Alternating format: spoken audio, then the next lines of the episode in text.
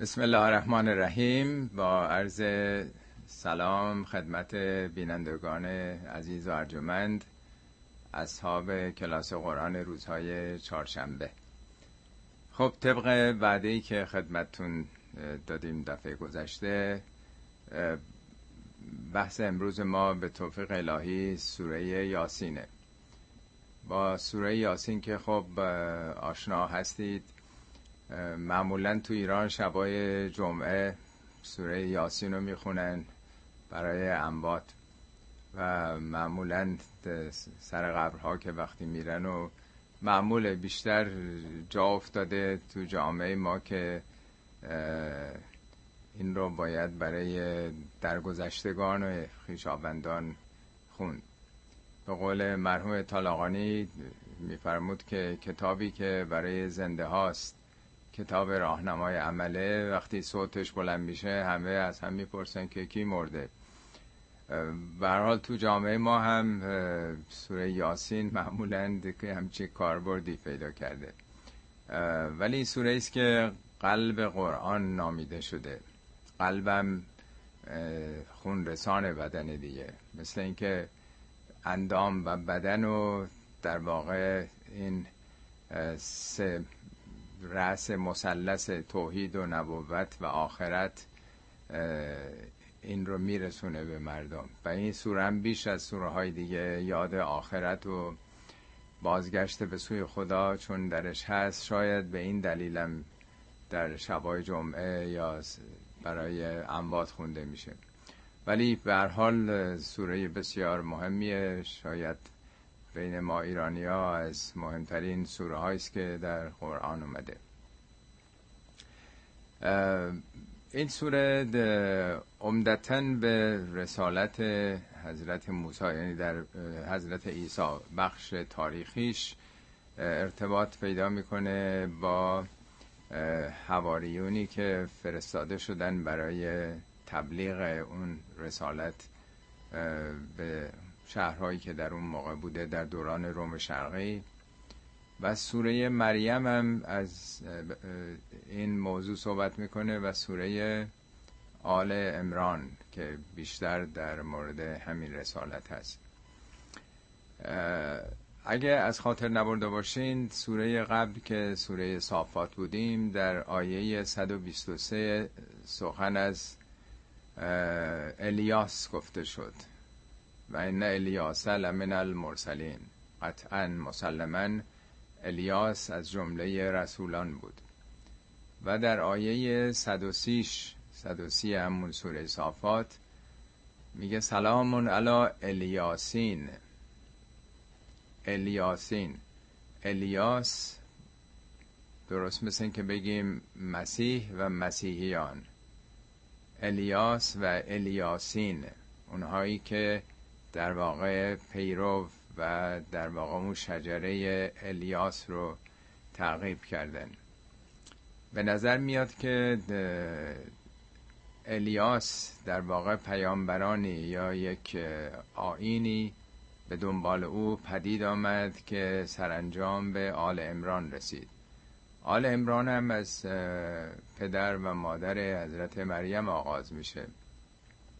در سوره آل امران که یه سوره به نام این خاندان هست از امرأت امران از همسر امران یاد می‌کنه که امران از دنیا رفته بود. این همسر باردارش نظر می‌کنه که اونچه که در رحم داره این رو وقف معبد کلیسا می‌کنه که این خدمتگزار اونجا باشه. حالا اون مفصل نمی‌خوام وارد اون داستان بشم.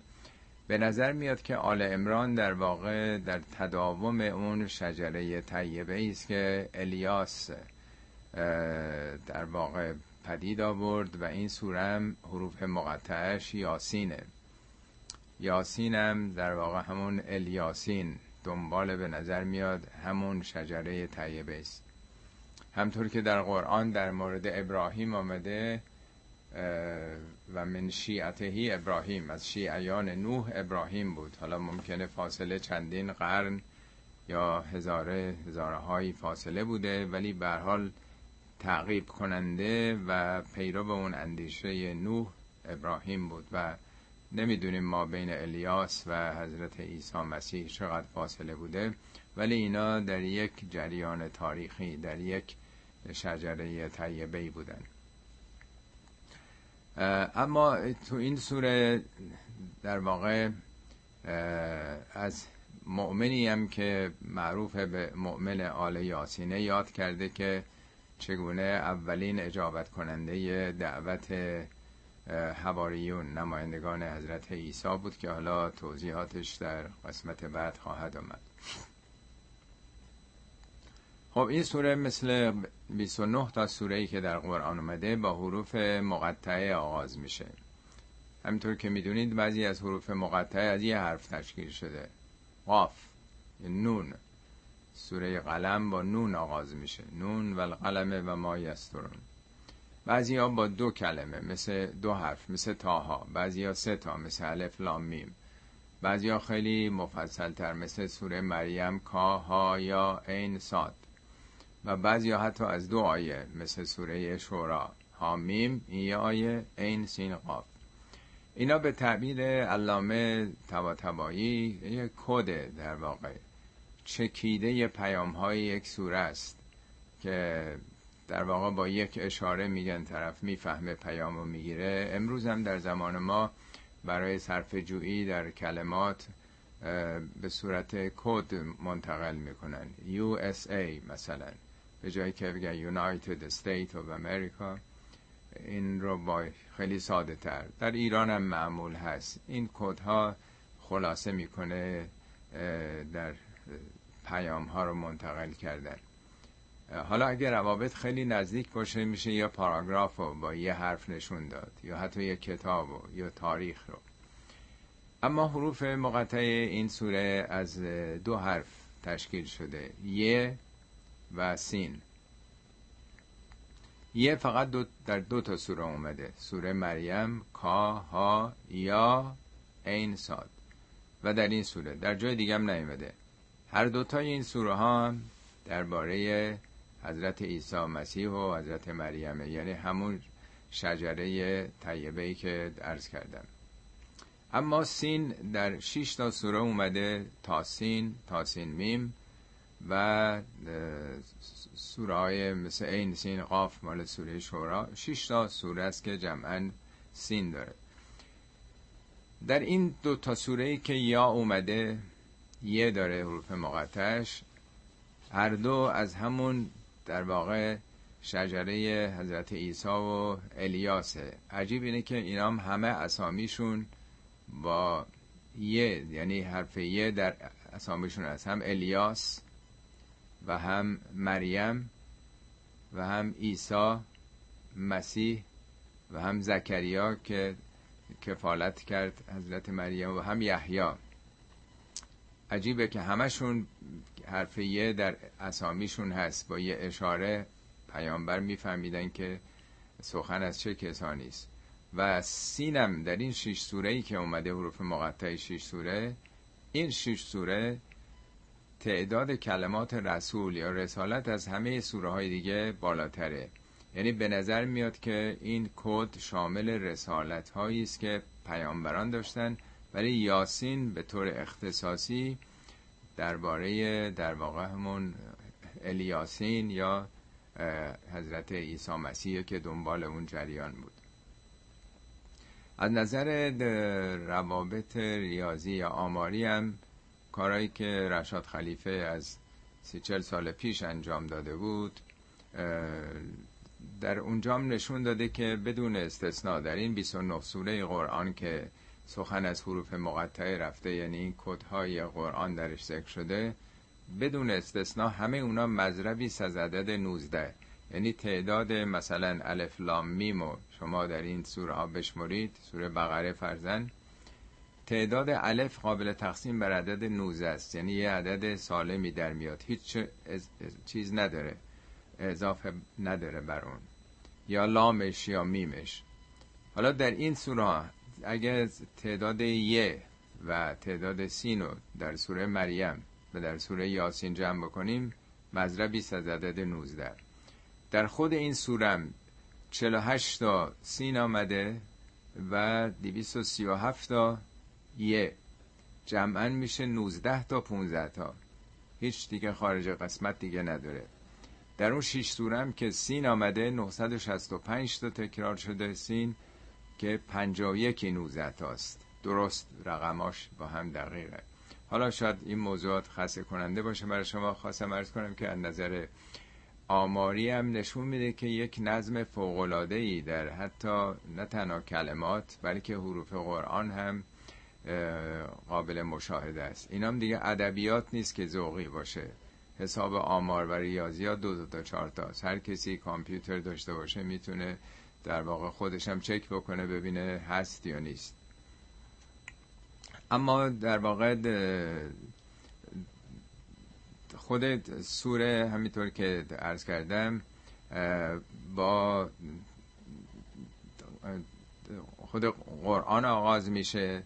و بعد به این بخشای تاریخیش می‌رسه. یه بار عرض کردم که سوره های قرآن کلا از پنج بخش تشکیل میشه. گذشته گذشته تاریخ یعنی از زمان پیدایش انسان ها یا انبیا و امتهاشون اینا همه مربوط به گذشته است. یکی حال زمان حال حاضر یعنی زمان پیامبر و موقع که قرآن نازل شده یا امروز ما. یکم راجع به آینده است. آخرت و بهشت و جهنم و وعده هایی که خدا داده دو بخش دیگه داره. اون دو بخش هم آیات خداست. یا آیات تکبینی یعنی طبیعت آیات خدا در طبیعت یا آیات تشریعی یعنی کتابای دینی که قرآن هم جزمونه حالا این سوره بخش اولش با آیات تشریعی شروع میشه با قرآن. خب یاسین بل قرآن الحکیم یاسین حروف مقطع است این واوم واو سوگند اصطلاحا. سوگند به قرآن حکیم. حکیم یعنی محکم. چیزی که ابطال ناپذیره قرآن یعنی خواندنی در واقع. مستر قرائته. در قرآن 97 بار این نام حکیم آمده که 90 تاش صفت خداست خداوند حکیم. و هفتاش هم در وصف قرآنه. یعنی این کتاب نه از گذشته نه در آینده نه در زمان حال حاضر ابطال شدنی نیست. میگه لا یعتی الباطل من بین یدیه و من خلفهی. کتاب محکم هر چیزی که به حکیم میگن همه کارش رو حساب و کتابه. کتاب محکم مثل یه چیزی که شکسته نمیشه. محکمه استحکام داره. همه چیش رو اصوله رو منطقه. خب بل قرآن الحکیم سوگند به قرآن حکیم هر سوگندی یه جواب سوگند داره. سوگند برای چی خورده میشه؟ یعنی به عظمت همین قرآن حکیم که انک لمن المرسلین. یعنی بهترین مدرک بهترین دلیل و سندی که تو از جانب خدایی همین حرفاست. همین کتاب حکیمه. همین قرآن حکیم نشون میده که این سخن بشری نیست. این از جانب خداست. انک لمن المرسلین. هم ان تاکیده هم لام لمن. یعنی دو تا از ادوات تأکید آمده. خب این آیات در همون سالهای نخست نازل شده. دوران خیلی سختی بوده. پیامبر یارانش زیر شکنجه بودن زیر فشار و آزار بودن کشته می شدن در دو نوبت پیامبری ده اینا رو فرستاد به حبشه که جانشون لاقل حفظ بشه. اونجا می‌تونستن پناه ببرن.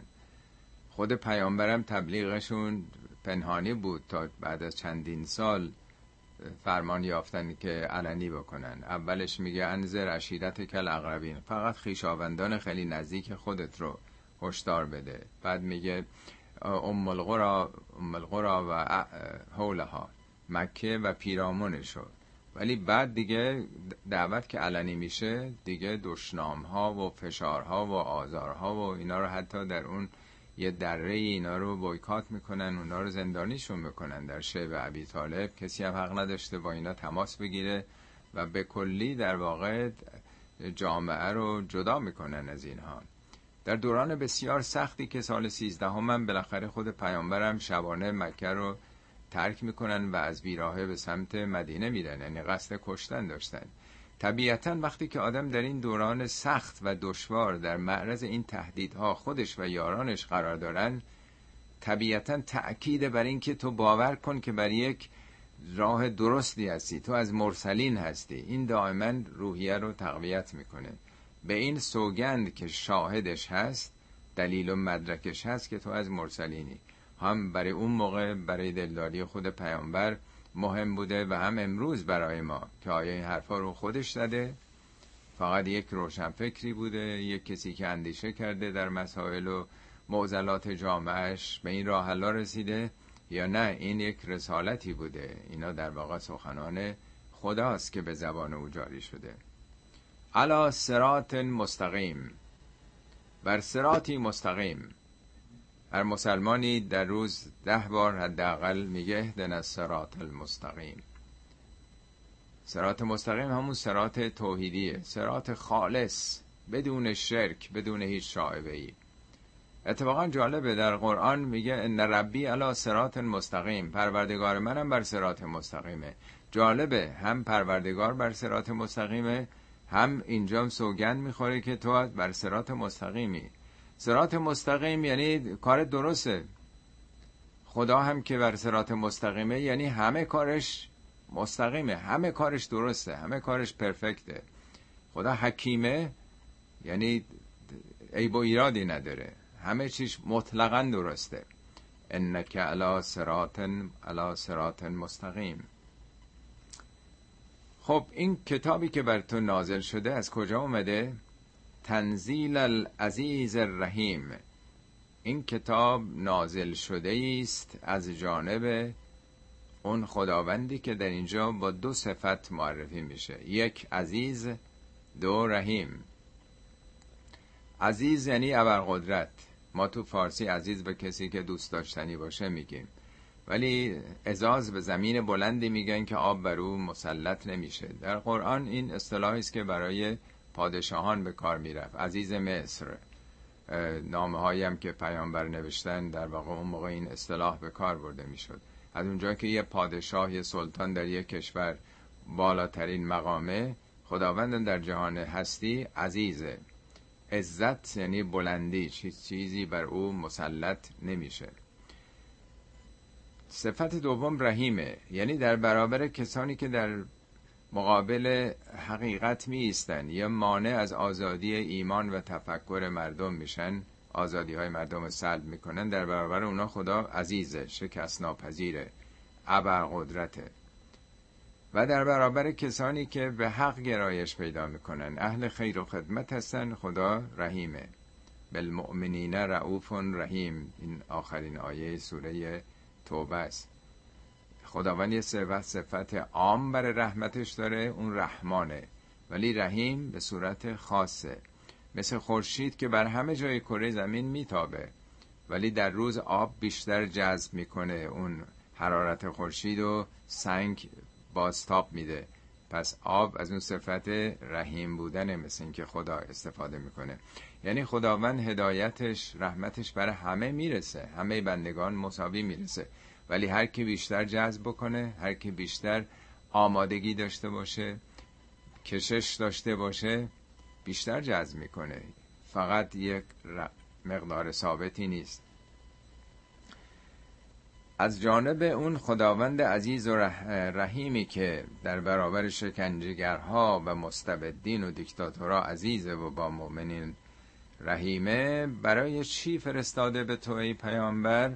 لتنذر قوما ما انذر آباؤهم فهم غافلون. لتنذر تا تو انذار بدی. انذار یعنی اعلام خطر قریب الوقوع. بارها مرز کردم مثل هشدار حمله هوایی. وقتی هشدار می‌کشن هشدار پخش میشه خب همه میترسن البته حمله هوایی. ولی خب داره خبر میده که برین در مثلا پناهگاه ها هشدار یه اعلام خطره ولی خطری است که فرصت دارین برای نجاته که اگه هشدار ندن که خب مردم غافلگیر میشن.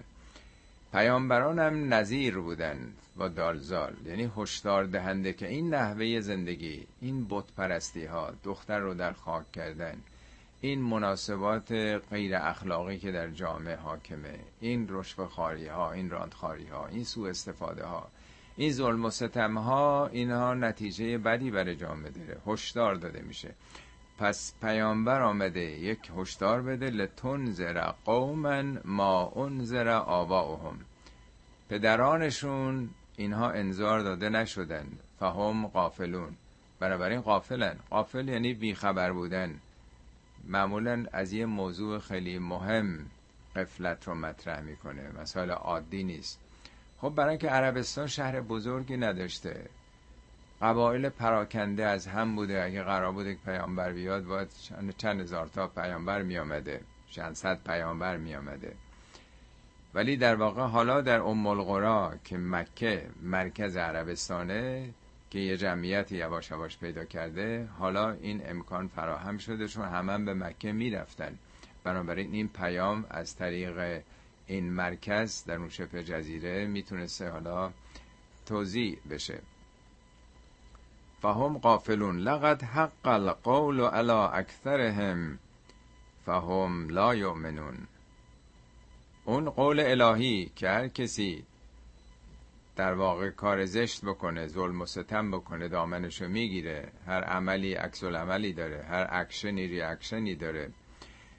بنابراین اینها به خاطر در طولانی مدت ظلم و ستم کردن و شرک پرستی اون قابلیت ایمان خودشون رو اکثرا از دست دادن. لقد حق القول علی اکثرهم بر بیشترشون. فهم لا یؤمنون. پس اینا دیگه ایمان نمیارن. خب پس برای چی خدا پیامبر رو فرستاده؟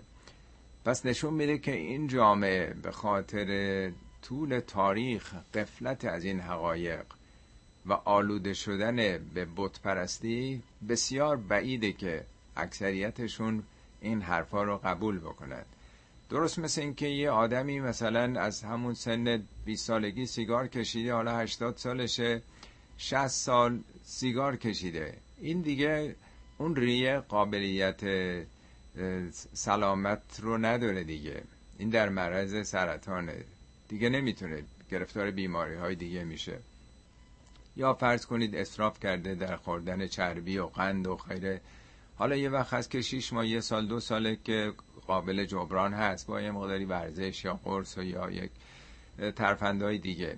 ولی وقتی که در مدت زیاد بوده باشه اون استعداد تغییر رو از دست میده. بنابراین این مشکل برای اینها وجود داشته. در قرآن هم میگه بلا من کسب سیعتن سیعتن هر کسی که اکتسابش دائما از زشتی ها باشه در روانش در شخصیتش زشتی جمع بشه و احاطت بهی خطیتو خطاهاش احاطه کنن. همه وجودشو مثل سرطان بگیرن. میگه اینا که اصحاب النار هم پیا خالدون. این وجودش آتشین شده. یک ظلم آتش سوزونده. دل مردم رو سوزونده. مال یتیم خورده. اینا دیگه قابل اصلاح نیستن. چرا نیستن؟ البته همیشه یه اقلیتی وجود دارن در یه همچین جوامعی که دیگه آلوده شدن. اتفاقا در همون موقع کسانی مثل ابوذر غفاری سلمان نمی‌دونم سمیه یاسر کسانی بودن اونایی که به پیامبر ایمان آوردن. اونایی که در درونشون هنوز اون آمادگی بوده. معروفه که میگن که ابوذر در صحرا بوده دیگه در وادیه بوده. برادرش سفر می‌کنه به مکه میاد. و وقتی که برمیگرده خب وقتی میبینتش ابازر میگه که خب اخویت بگو بینم امسال چه خبر بود تو مکه؟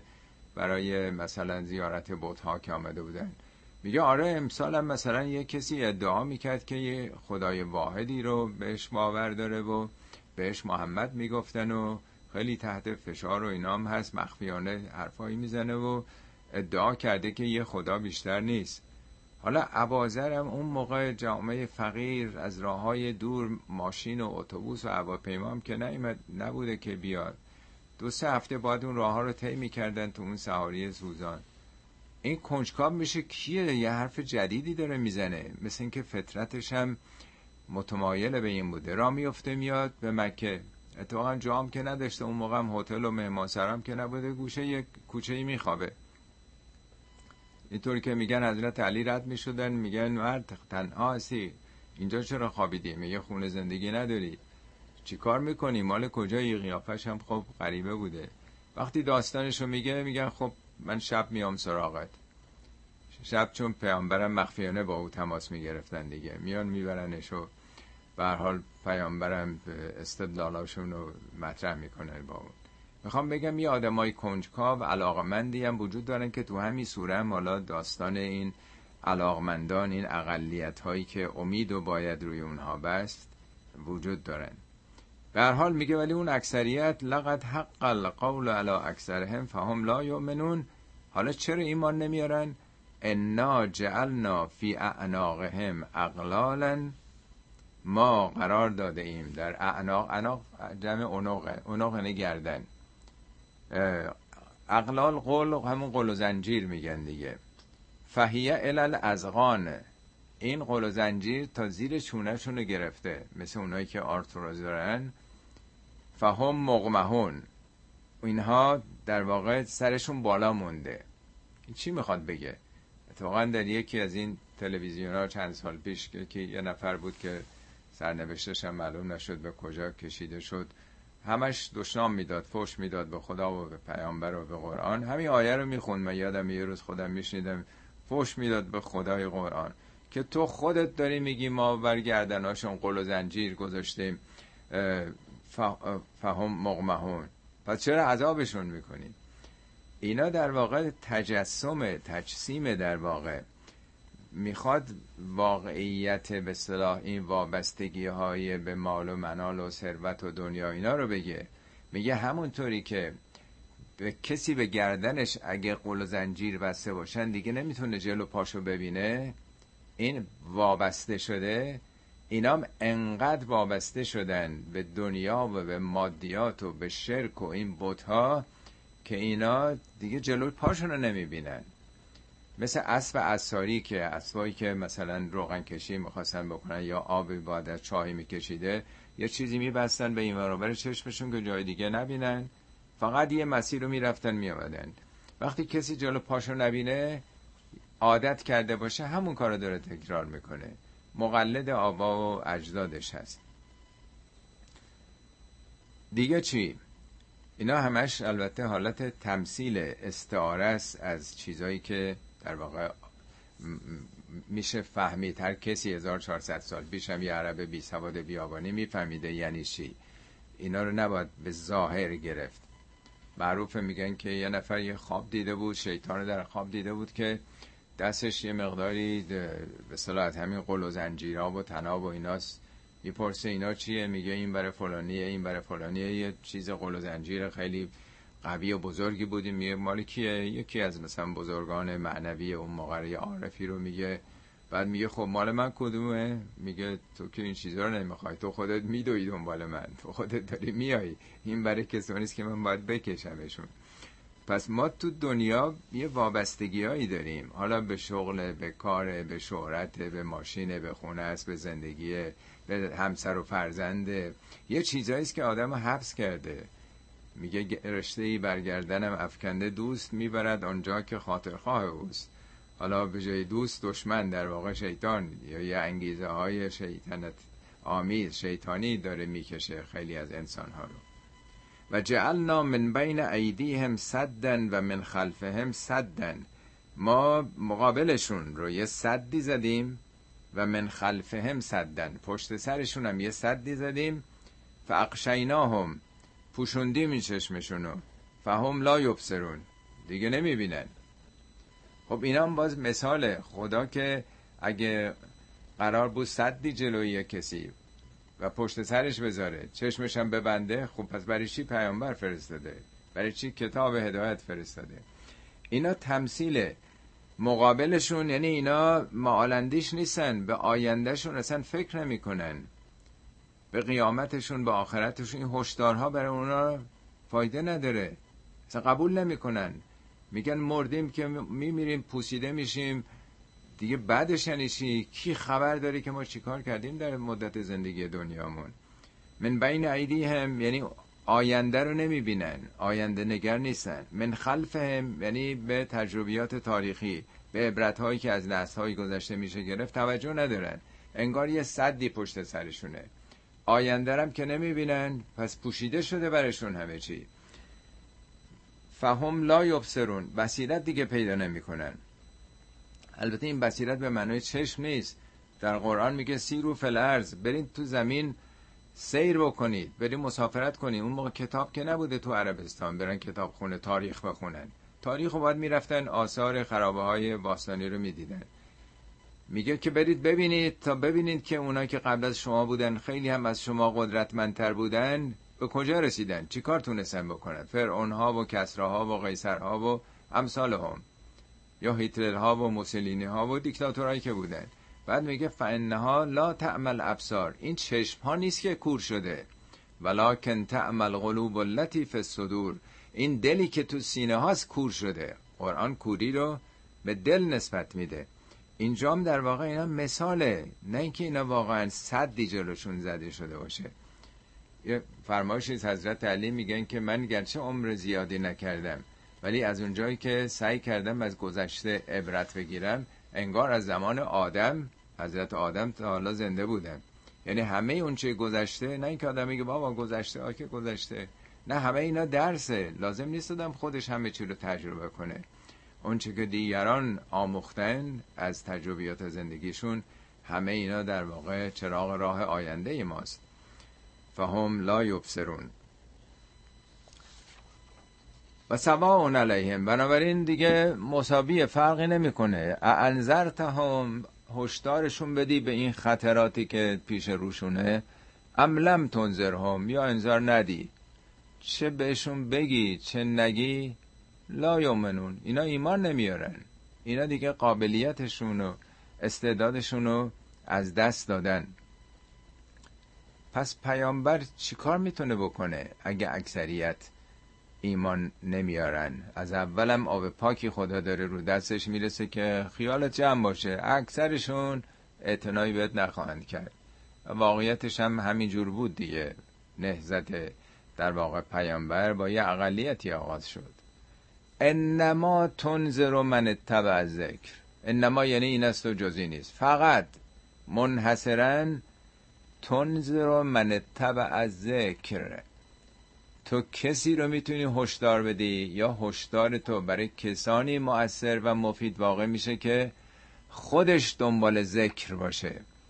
ذکر مقابل نسیانه. نسیان این فراموشی. ذکر یعنی آگاهی هوشیاری بیداری.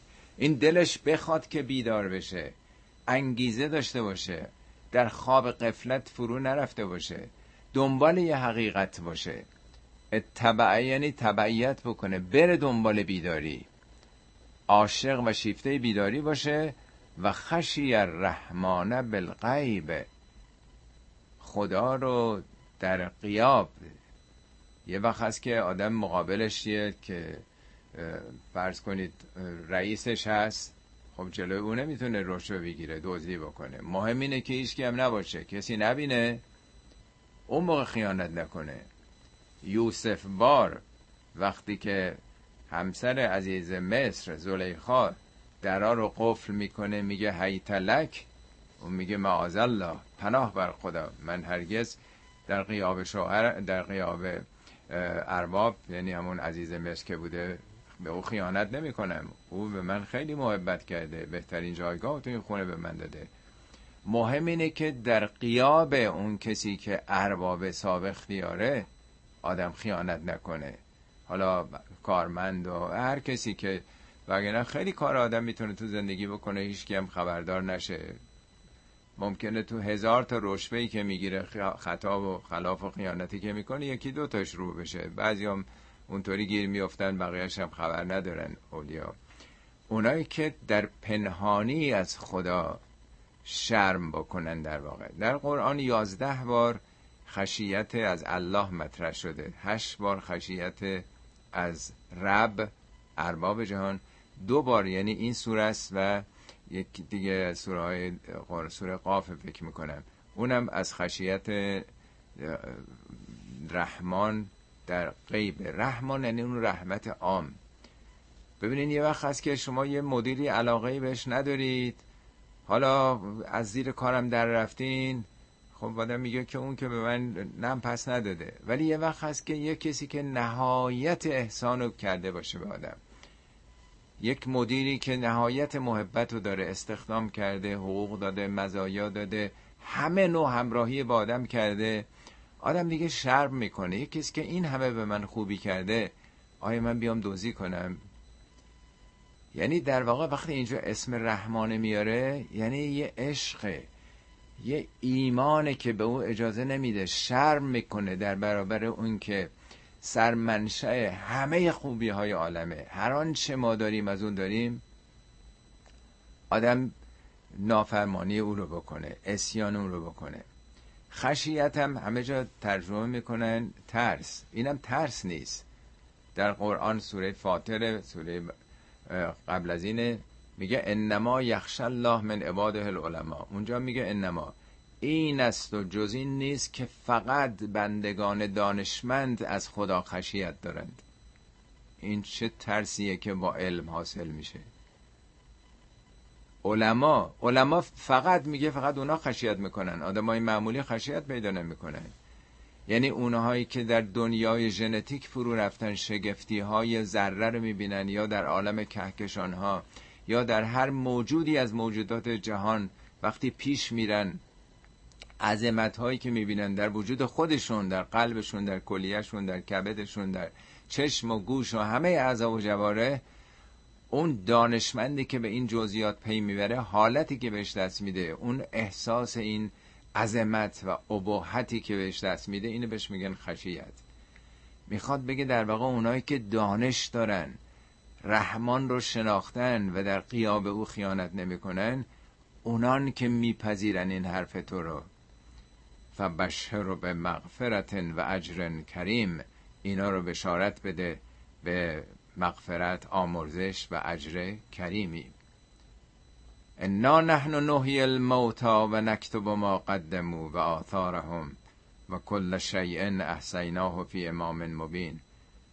انا تاکیده انا نحن انا یعنی ما قطعا ما نحنو هم یعنی ما نهی هم یعنی ما احیامی این ما خود ماییم که نهی الموتا مردگان رو زنده می‌کنیم رستاخیز و پدید میاریم و نکتب با ما قدمو آن چیزی که در زمان حیاتشون پیش فرستادن یعنی قبل از اینکه بمیرن این اعمال مثبت کردن و آثار هم و آثاری که بعد از مرگشون به دنبال آدم وقتی میمیره نامه عملش تا قیامت باز دیگه.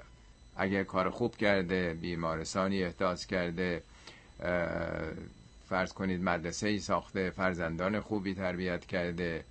هر کاری هر کسی حالا به نسبت خودش هر کاری خوبی کرده باشه اینا آثار زنجیره ایش تا قیامت ادامه داره.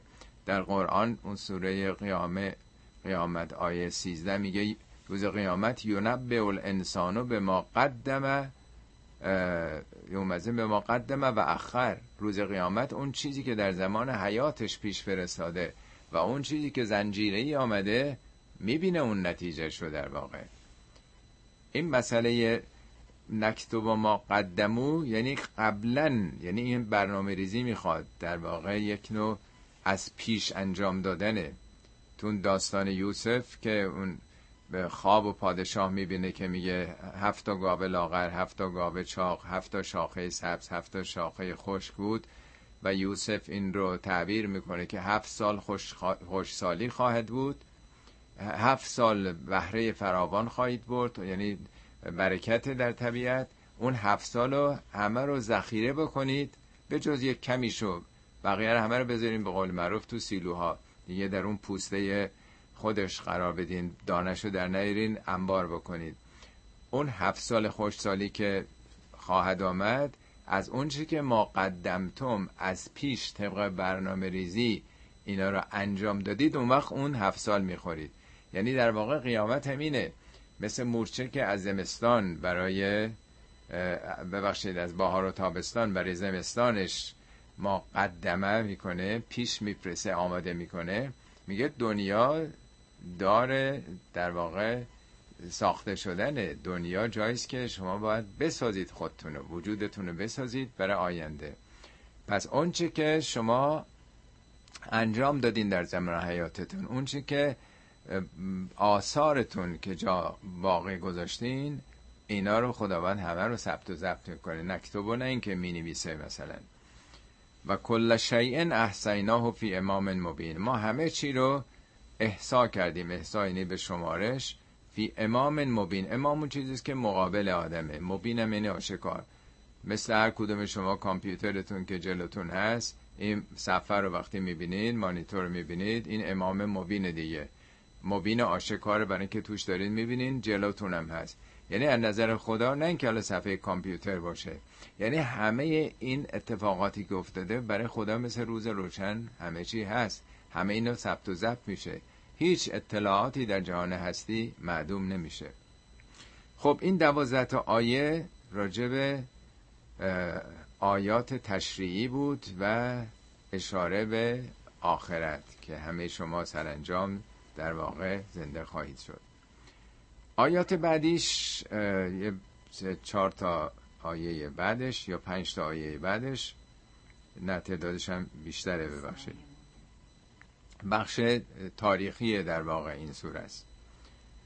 می‌خواد بگه اینجا آیه که میگه که یه تعداد قلیلی که دنبال حقیقتا اونا میپذیرن حالا یه مثال تاریخی می‌زنه. وزرب لهم مثلا اصحاب القریت از اهل مرسلون ای پیامبر برای مردم یه مدل ارائه بده یه نمونه یه شاهد.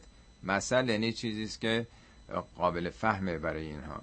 اصحاب القریه یعنی مردم یک شهر. یک تمدنی بوده از جا اهل مرسلون رسولانی برای اینها آمدن. اینا حالا تو کتاب های تاریخی هم بخونین فرستادگان, فرستادگان حضرت عیسی مسیح بودن. هواریونی که تو تورا تو انجیل هم هست اگر بخونین. این میشنری هایی که امروز هست حالا به فرانسهش میسیونری که میگن اینا که می‌رفتن گروه های تبشیری عربیشو تبشیری میگن برای تبلیغ دین. حضرت عیسی هواریون رو میفرستاده این برونور که با پیام خدا آشنا بشن. میگه نمایندگانی آمدن سراغشون. از ارسلنا الیهم اثنین. موقعی که دو نفر اول فرستادیم. اینی که میگه ما یعنی رسالت حضرت عیسی در همون راستاست دیگه. رسولان حضرت عیسی چون به فرمان الهی بوده مثل اینکه خدا فرستاده دیگه. فکذبوهم. آ هر دو رو تکذیب می‌کنن. دوران دوران روم شرقی دوران قدرت اونهاست که چگونه اون گلادیاتورها رو داشتن و مخالفین و جلوی حیوانان درنده مینداختن و دوران بسیار سخت بود صورت خیلی دیکتاتوری شدید. جاییم که فرستاده همین آنتالیای فعلی که انتاکیه در واقع می‌گفتن اونجا رو. ترکیه هم اگر حتما دوستان تشریف بردن آثار باستانی که مال دوران روم شرقی در اونجا هست چندین برابر تخت جمشید ما و مشابه ما. خیلی هم سالمتر مونده و خیلی دیدنی تر هم هست. همه اینا مال اون دورانه. میگه دو نفر رو دو تا رسول فرستادیم تکذیب کردن. و کذبوه ما فعززنا به سالسن با سومی اینها رو تقویتشون کردیم. تعزیز یعنی عزت یعنی در واقع قدرت بهشون دادیم. یه نفر سوم فرستادیم. فقالو انا الیکم مرسلون. اینا اعلام کردن که ما رسولان خدا به سوی شما هستیم. قالو ما انتم الا بشرون مثلنا. اینا گفتن شما می آدمایی مثل خود ما هستین شما می بشری مثل ما هستین. چه فرقی دارین با ما؟ به چه دلیل به شما خدا رسالتی داده؟ و ما انزل الرحمن من شیء خداوند رحمان چیزی نفرستاده. یعنی نه بشری فرستاده نه چیزی. کسی هم نمیگن من شیء یعنی پیامی هم نیست کتابی هم نفرستاده. ان انتم الا تکذبون. شما جز دروغگو نیستین. یعنی هیچ چیزو نمیپذیرن. ان انتم نیستید شما الا تکذبون. جز دروغگو. یعنی صد درصد دروغگو. این مزخرفات چیه میگین؟ شما مثل خود ما هستین. هیچی هم خدا نفرستده اونا هم حتما مثلا پیام های حضرت عیسی رو برده بودن اونجا بود قالو ربنا یعلم انا الیکم لمرسلون. اینا پاسخشونه. پروردگارمون پروردگارمون می‌دونه که ما حتما رسولانه به سوی شما هستیم. یعنی چه شاهد بیاریم و کجا شاهد بیاریم؟ خدا خودش بهتر می‌دونه. خدا می‌دونه که یعنی در واقع یه نوع مثل سوگند ماننده. پروردگار می‌دونه که انا لمرسلون لامش تأکیده. باور کنید خدا می‌دونه که ما دروغ نمیگیم. و ما علینا الا البلاغ المبین. ما جز ابلاغ آشکار کاری دیگه نداریم. ما که مثل این خاخام ها نمی‌خوایم بیایم همه کاره بشیم. آقا و سرور و رئیس شما بشیم. ما نمی‌خوایم نونخور شما بشیم که چیزی ازتون نمی‌خوایم نه ریاست می‌خوایم نه اجری می‌خوایم ما علینا الا البلاغ المبین. بلاغ یعنی ابلاغ. پیام خدا رو می‌خوایم بهتون برسونیم. خدافظ شما رفتیم کاری نداریم با شما. ولی می‌خوان بپذیرید می‌خوان نپذیرید. قالو انا تطیرنا بکم. لئن لم تنتهو لنرجمنکم ولیمسنکم منا عذاب علیم. حالا به جایی که پاسخ بدن بگن خب حالا حرفتون رو بزنیم ببینیم چی می‌خوان بگین و تشریف ببرین. نه. میگن شما رو ما شما رو به فال بد گرفتیم. انا تطیر نابکم تطیر در واقع از همون کلمه تیره تیر پرنده است. در گذشته مثل حالا زمان ما که شیر یا خط میندازن و یا نمی‌دونم انواع و اقسام این راه هست یه پرنده ای رو دست آموز مینداختن بالا. اگه وقتی میشست روی شونه راست طرف میشست می‌گفتن خوبه این کارو بکن. اگه شونه چپش میشست می‌گفتن نه بده. این تطیر یه نوع در واقع فالگیریه. شما رو به فال بد می‌گیریم یعنی شوم می‌دونیم. حالا چرا شوم می‌دونستن؟ این پیامایی که اینا گفته بودن به مردم مردم بیدار شده بودن. اعتراض می‌کردن که راست میگن اینا این بوتا که خب ما خودمون ساختیم سنگی چوبیه.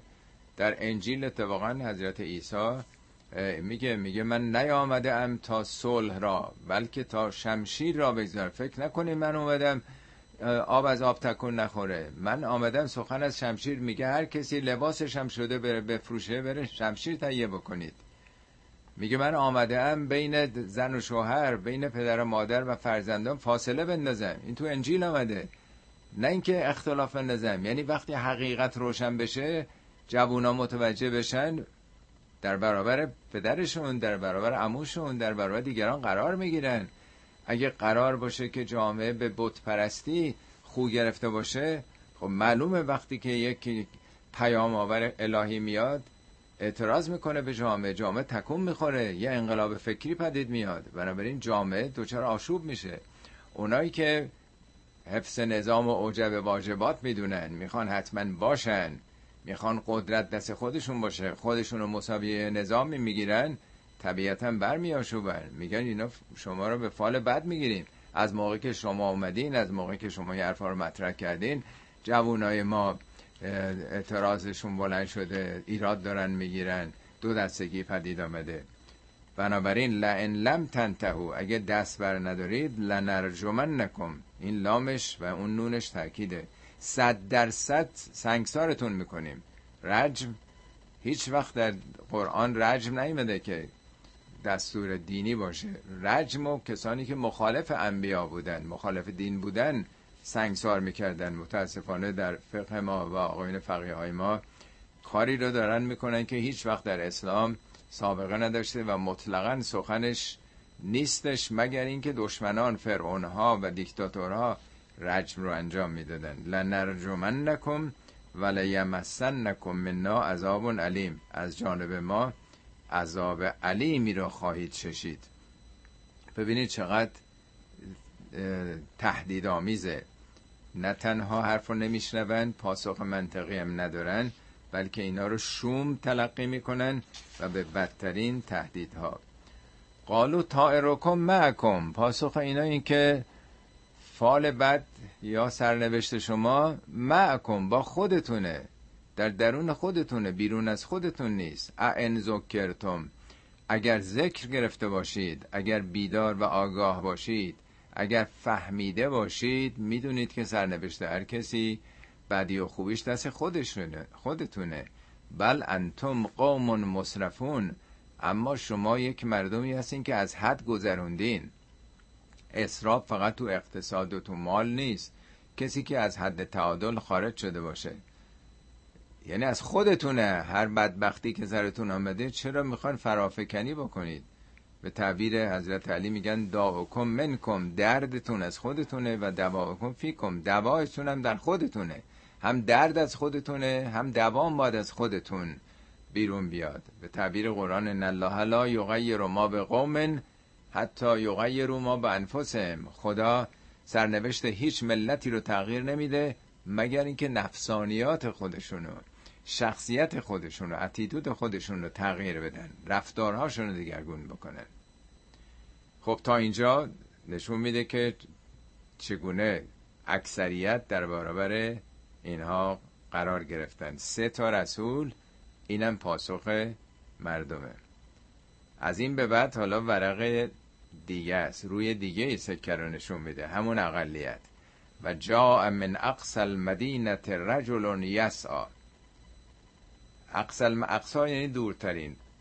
از جنوب شهر از دورترین نقطه شهر جا آمد رجلون.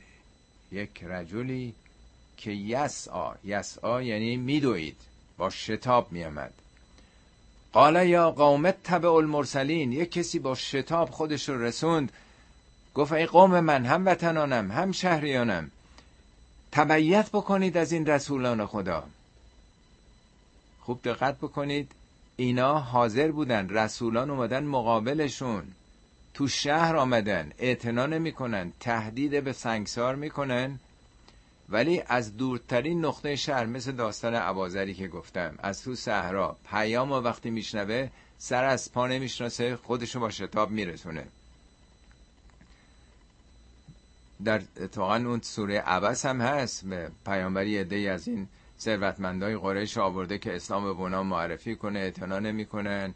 اونجا هستن و بعد یه کوری میاد خودمونم نمی‌دونسته پیامبر سر صدا می‌کرده وقتی میامده صدای اساشی و میگه یا محمد سوال دارم. پیامبر فقط رو در هم می‌کشن. سر ناراحت میشن که خب بابا به چه زحمت اینا رو دعوت کردیم؟ اینا بزرگترین صد و مانع اسلام اگه اینا دعوت رو بپذیرن مشکلات خیلی حل میشه. و اونجا چه هشدار داده میشه؟ همونجاست که میگه تو به کیا مشغول شدی؟ اینا رو تو رفتی آوردی و اما من جا اک یسعا اما اون کسی که خودش گرچه کوره گرچه تو جامعه تحویل گرفته نمیشه ولی خودشو با عجله با شتاب رسونده و هو یخشا. او خشیت داره. او در درونش بیتاب نگرانه. دلش داره میتابه. خودشو به سختی رسونده اسا اسا زده آدم کور خودشو رسونده. چقدر دشوار این کار؟ میگه فانت انو تله ها تو به یه کار له پرداختی. یه ده ثروتمندایی که حالا تو رفتی دعوتشون کردی و نازم کردن و معلومم نیست بپذیرن یا نه. حالا میگه به اینا باید دل بست. یا قوم اتبع المرسلین اتبعوا من لا یسألکم اجرا از کسانی تبعیت کنید که اجر از شما نمی‌خوان. اینا مثل خاخام ها نیستن. مثل کشیش ها نیستن مثل مله ها نیستن که پول بخوان خمس زکات بخوان بخوان رئیس بشن بخوان بر گرده شما سوار بشن. اینا که چیزی نمی‌خوان. آیا خود همین آیه به تنهایی کافی نیست که دعوت به راه خدا اجر نباید داشته باشه؟ اتبعو من لا یسألکم اجرا و هم محتدون حالا خیلی اجر از آدم نمی‌خوان ولی هدایت شده نیست. حرف مفت می‌زنه. ولی نه اینا هدایت شدن و هم محتدون حالا که حالا اون موقع اگه اجر می‌خواستن حالا که الحمدلله در بودجه مملکت ردیف های بودجه داریم که میلیاردها پول داره مجانی هیچ حساب و کتاب و بازرسی هم نیست که این پولا چیکار می‌کنن. صدها مؤسسات به نام تبلیغات اسلامی و این برونور چه بودجه های کلونی دارن چه ساختمان هایی می‌سازن که اصراف و از پیش از انقلاب هم جلوتر زدن. و مالی لا اعبد الذی فطرنی و الیه ترجعون. چرا من نباید ایمان بیارم؟ چرا نباید من عبادت بکنم تعبد بکنم به اون کسی که فطرنی؟ نمیگه خلقنی. فطره یعنی عدم رو شکافته منو از عدم آفریده. و الیه ترجعون شما به سوی او برمیگردید من چه مانعی داره که از کی میترسم که من ایمان نیارم؟ و مالی لا اعبد الذی فطرنی و الیه ترجعون. اتخذ من دونهی آلهتا شما منو دعوت می‌کنید که منم مثل شما این بتها رو آلهه جمع اله الهه هایی که اون موقع بوده. اتخذ من دونهی آلهتا من به جز خدا به جز اون خداوند یکتا آلهه رو برگیرم. ان یردن الرحمن به زرن اگه اون رحمان خداوندی که همه رحمتش شامل همه موجودات شده به زرن اگر ضرری برای من بخواد یک مشکلی بخواد لا تغنه انی شفاعتهم. شفاعت اون بوتا که شما به شفاعت اونا معتقدین ذره برای من فایده نداره. ولا ینقذون اینام نمی‌تونن منو رهایی ببخشن از اون گرفتاری. اینا کافی نیست برای حتی زمانه ما. مردم دنبال اون موقع دنبال شفاعت این بوتا برای چی می‌رفتن؟ برای دو چیز دفع ضرر جلب منفعت. امروز ما برای چی میریم؟ آیا غیر از اینه؟ یه منافعی می‌خوایم؟ می‌خوام یه دهی واسطه بشن. یا یه ضرری مریضی داریم گرفتاری داریم کنکور می‌خوایم بدیم امتحان منافع شخصی خود. میگه می‌خوان من سراغ یه واسطه ها برم؟ در حالی که اصل اونه اون همه کار است. انی ازن لفی زلال مبین که اگر چنین بکنم در یک گمراهی صد درصد آشکاری هستم. انی آمن تو برب بکم من به اون کسی که پروردگار خودتونه ایمان آوردم. نمی‌خواد بگه پروردگار من جدایی از پروردگار تو است. فسمعون گوش بکنید به من. این فسمعونه کسره یست که یش هست شده. به حرف من گوش بکنید. ببینید چه جرأتی. یک نفر در برابر اون جمعیت وایساده. اینطور مردانه شجاعانه و با شرف داره دفاع می‌کنه. از هیچ نمیترسه. قیلت خل الجنت قال یا لیت قومی یعلمون. گفته شد. داخل بهشت شد قال یا لیت قومی یعلمون. گفت ای کاش قوم من می‌دونستن. به ما قفر لی ربی و جعلنی من المکرمین. اینو می‌دونستن که خدا چگونه منو بخشید و منو از گرامی داشته شدگان قرار داد. اینجا دیگه نمیگه زدن کشتنش. اینی که میگه قیلت خل الجنه نشون میده که این رسید به اون مرحله. حالا قول معروف میگن چه شهید زنده چه شهید مرده. این وقتی به اونجا رسید که از تمام وجود خودش مایه گذاشت شجاعانه گفت که من ایمان آوردم در واقع چراغ روشن کرد. یک نفر ایمان آورد افتادن به جونش تیکه تیکش کردن زدن کشتنش. گفت کاش که قوم من دلش برای قومش میسوزه. لعنتشون هم نمی‌کنه. ای کاش قوم من می‌دونستن که خدا چگونه منو بخشید و منو گرامی داشت. این اگه می‌دونستن اونا ایمان می آوردن خب چه اتفاقی افتاد؟ این جالبه که میگه قیلت خل جنه مهم اینه که به اون مرحله آدم برسه. مثل اینکه یه کسی خودشو برای المپیک آماده کنه از همه بیشتر تمرین بکنه. این دیگه رسیده به اون مرحله. میگن مدال طلا مبارکت باد. یا درس رو بخونه عالی برای امتحان کنکور. این دیگه خونده. حالا برچانسی ممکنه بیاره که ماشینش دور رو تصادف بکنه رسیده به اون مرحله. حالا اینم رسید به اون قسمت توحیدی. و ما انزلنا علی قومه من بعده من جند من السماء و ما کنا منزلین. ما بعد از اون یعنی بعد از شهادت اون بعد از کشته شدن او لشکری از آسمان نفرستادیم که بیان این مردم از بین ببرن. و ما کنا منزلین. ما فرستنده اینجور لشکران نیستیم.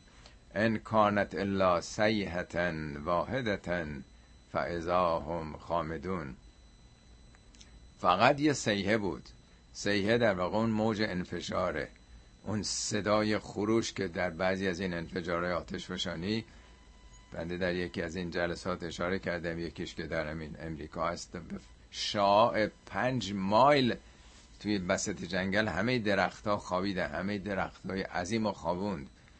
این موج انفجار در واقع اگه انسانی هم در ده مایلیش هم باشه مویرگای مغزش هم پاره میشه بلافاصله میمیره.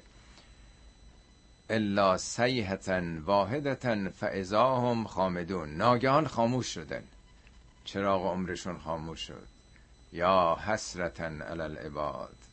ای حسرت بر این بندگان بر بندگان من. ما یعتیهم من رسول الا کانو بهی یستهزئون. هر رسولی نزدشون آمد جز استهزا برخورد مناسبی نداشتن. یا حسرتن علی العباده ای حسرت بر بندگان. اونایی که منکر حقایقن ما یعتیهم من رسول هر رسولی آمد کانو بهی است از اون کانو استمراره هم باره هم میشه مسخرش می‌کردن. اولم یرو کم اهلکنا قبلهم من القرون انهم الیهم لا یرجعون. آیا نمی‌بینن که چه بسیار قبل از اونها قرون یعنی مردمی که مقارن هم دیگه بودن. قرون فقط زمان رو نمیگن قرون. انسانهای مقارن همدیگه یعنی تمدنهایی که بودند مردمانی که هم نسل بودن هم عصر بودن اینا هلاک شدن منقرض شدن تمدنهایی. انهم الیهم لا یرجون دیگه بر نمیگردن. راه بازگشتی به دنیا نیست. و این کلون لما جمیعون لدینا محضرون. بی هیچ استثنایی. همه بندگان نزد ما حاضر خواهند شد در یه روزی که قیامت آخرته. صدق الله العلی العظیم. و با عرض سلام و تهیت خدمت بینندگان و شنوندگان عزیز و ارجمند. خب بحث امروز ما به توفیق الهی بخش دوم خب بحث امروز ما به بخش دوم سوره یاسین از آیه سی و سه به بعده. خب به خاطر دارین که این سوره یاسین دوازده آیه نخستش درباره قرآن بود و نزول وحی یعنی هدایت بشر از طریق آیات تشریعی بخش دومش که تا همین آیه 33 بود بخش تاریخی بود یعنی اون مقدمه ای که خوندیم حالا این تجربه رو در طول تاریخ با امتهای گذشته نشون می‌داد. بحث امروز ما آیات خدا در طبیعته. ممکنه به نظر یه مقداری مقشوش بیاد این آیات که چطور از این شاخه به اون شاخه میپره. اتفاقا خیلی ها این اظهار نظر رو کردن که قرآن یک کتاب در هم بر همیه. آدم گیج میشه که صحبت مثلا یک قومی در گذشته تاریخ مطرحه یه مرتبه وارد آخرت میشه. بعد از اون می‌زنه به طبیعت. آدم گیج میشه که از چیز صحبت می‌کنه. در جلسه گذشته خدمتون ارز کردم که قرآن از پنج موضوع اصلی تشکیل شده. یکی گذشته است یکی حال یکی آینده. گذشته یعنی تاریخ انبیا و امتهای گذشته. حال یعنی معاصرین پیامبر یا خود ما که داریم می‌خونیم. آیندم یعنی بهشت و جهنم و سرنوشت بعدی انسان ها جز این سه قسمت گذشته و حال آینده دو قسمت دیگه هم داره که در واقع یک قسمت آیات خداست که بخشش آیات ملفوظه یعنی به لفظ در آمده یعنی آیات شریعت. اونچه که بر انبیا وحی شده. دوم آیات خدا در طبیعت. هر دوی اینا آین ولی آیات تشریعی و آیات طبیعی. خب این پنج قسمت و دائما با هم ترکیب میشه. شما هر جایی بدن رو قطع بکنید پوست و گوشت و استخوان و رگ و پی هست. حالا نسبتش فرق می‌کنه عمل کردش فرق می‌کنه هر جای بدن. ولی این پنج قسمت رو داره. ما البته عادت کردیم که به صورت تکبودی کتابی رو بخونیم. یه کتاب یا ریاضیه یا ادبیه یا تاریخ یا جغرافیا اگه تاریخ می‌خونیم همینجوری که همه تاریخ رو نمی‌خونیم. تاریخ کدوم کشور رو می‌خوایم؟ مال چه دوره ای رو می‌خوایم؟ فرض کنید اگه ایران باشه دوره حقامنشی رو می‌خوایم. دوره نمی‌دونم صفوی رو می‌خوایم دوره قاجار رو می‌خوایم. تازه اونم کدوم پادشاه؟ ما اینطوری عادت کردیم. ولی وقتی قرآن می‌خونیم توجه نداریم که این از جانب خداوندی است که هو اول و آخر هم اوله و هم آخره و ظاهر و الباطن خدا ظاهر و باطنه. ما در واقع از زاویه یک انسان در این زمان می‌خونیم. یعنی مسائل زمان و مکان خودمون رو می‌بینیم. اونم از زاویه دیده بشر. در حالی که قرآن فرازمانیه مربوط به زمان ما نیست. از گذشته بسیار بسیار دور تاریخی سخن میگه تا آینده ای که اصلا مشخص نیست برای ما آینده آخرت. فرازمانیه و فرامکانی مخصوص مکان خاصی نیست و فرابشریه در واقع به بشر خلاصه نشده. یک نظم و یک قانون کلی جهان رو داره بیان می‌کنه. ما به عنوان یه جزی از اجزای کوچکش خب مورد خطاب هستیم. بنابراین قرآن در واقع چون از جانب خداست به صورت مونولوگ نیست به صورت اینکه فقط با یه نفر و یک بخش خاصی فقط سخن بگه. ولی همش با هم ارتباط داره. درسته به نظر میاد به نظر ظاهری که اینا هر کدوم به صورت مقشوش با هم اومده منتاج شده. ولی این مجموعه درست مثل بدن که قلب و کلیه و ریه و همه اینا با هم داره کار می‌کنه. یا وقتی که شما یک پازلی رو می‌ذارید به نظر میاد که این اجزایش با هم ارتباطی ندارن. ولی وقتی کنار هم آمدن کلش رو می‌بینیم می‌بینیم چقدر هماهنگه. یه منظری رو داره نشون میده که هر ایش برای خودش سر جای خودش قرار داره. حالا این دوازده آیه اولی که جلسه گذشته خوندیم که آیات تشریعی بود نزول قرآن بود راجع به رسالت بود راجع به اینکه خب حالا عمل کرده انسان ها در برابر این هشدار پیامبر چگونه بوده. و ختم این بخش اول دوازه آیه اول این بود که انا نحن نحی الموتا و نکتب ما قدمو و آثارهم. ما هستیم که مردگان زنده می‌کنیم. پس بخش رستاخیز مطرحه. محور این سوره یاسین همطور که عرض کردم شبای جمعه می‌خونن سر قبرها می‌خونن چون یاد بازگشت به سوی خداست مسئله رستاخیز مطرحه. جنبندیش این رجعت به سوی خداست. ما مردگان رو زنده می‌کنیم و نکتب و ما قدم و هرچی که در زمان حیات عمل کردن پیش فرستادن و آثارشون زنجیره اعمالشون و هر چیزی نزد ما شمرده شده از حساب و کتاب داره. بخش دومش که از آیه 13 بود تا انتهای 32 حالا یه نمونه تاریخی رو مطرح کرد. رسولانی که یعنی حواریونی که حضرت عیسی برای هدایت مردمانی قوم انتاکیه اون دفعه عرض کردم میفرسه و نشون میده که چگونه انکار کردن. پیام سه تا پیامبر رو سه تا در واقع رسول نماینده و فرستاده حضرت عیسی رو و چطور یک نفر از دورترین نقطه شهر پیام و شنید و گفت که من ایمان میارم که خب زدن اون رو هم کشتن. خب این بخش رو خوندیم. یکی دو تا آیه آخرش رو باز برای اینکه یادآوری بشه خدمتون عرض می‌کنم. فرمود یا حسرتن علال عباد ای دریغ و افسوس بر این بندگان من که هر رسولی آمد دائما اون رو به استهزا می گرفتن به مسخره می گرفتند آیا ندیدن که چه بسیار اقوام انکار کننده ای که اینا از دنیا رفتن دیگه بر نمیگردن؟ و ان کلون لما جمیع لدینا محضرون.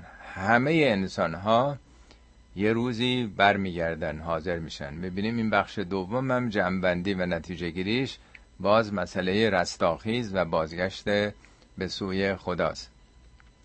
حالا امروز همون مطلب رو یعنی محور و پیام ثابته ولی داره شواهدش رو در شریعت میگه در طول تاریخ میگه و حالا میاره تو طبیعت.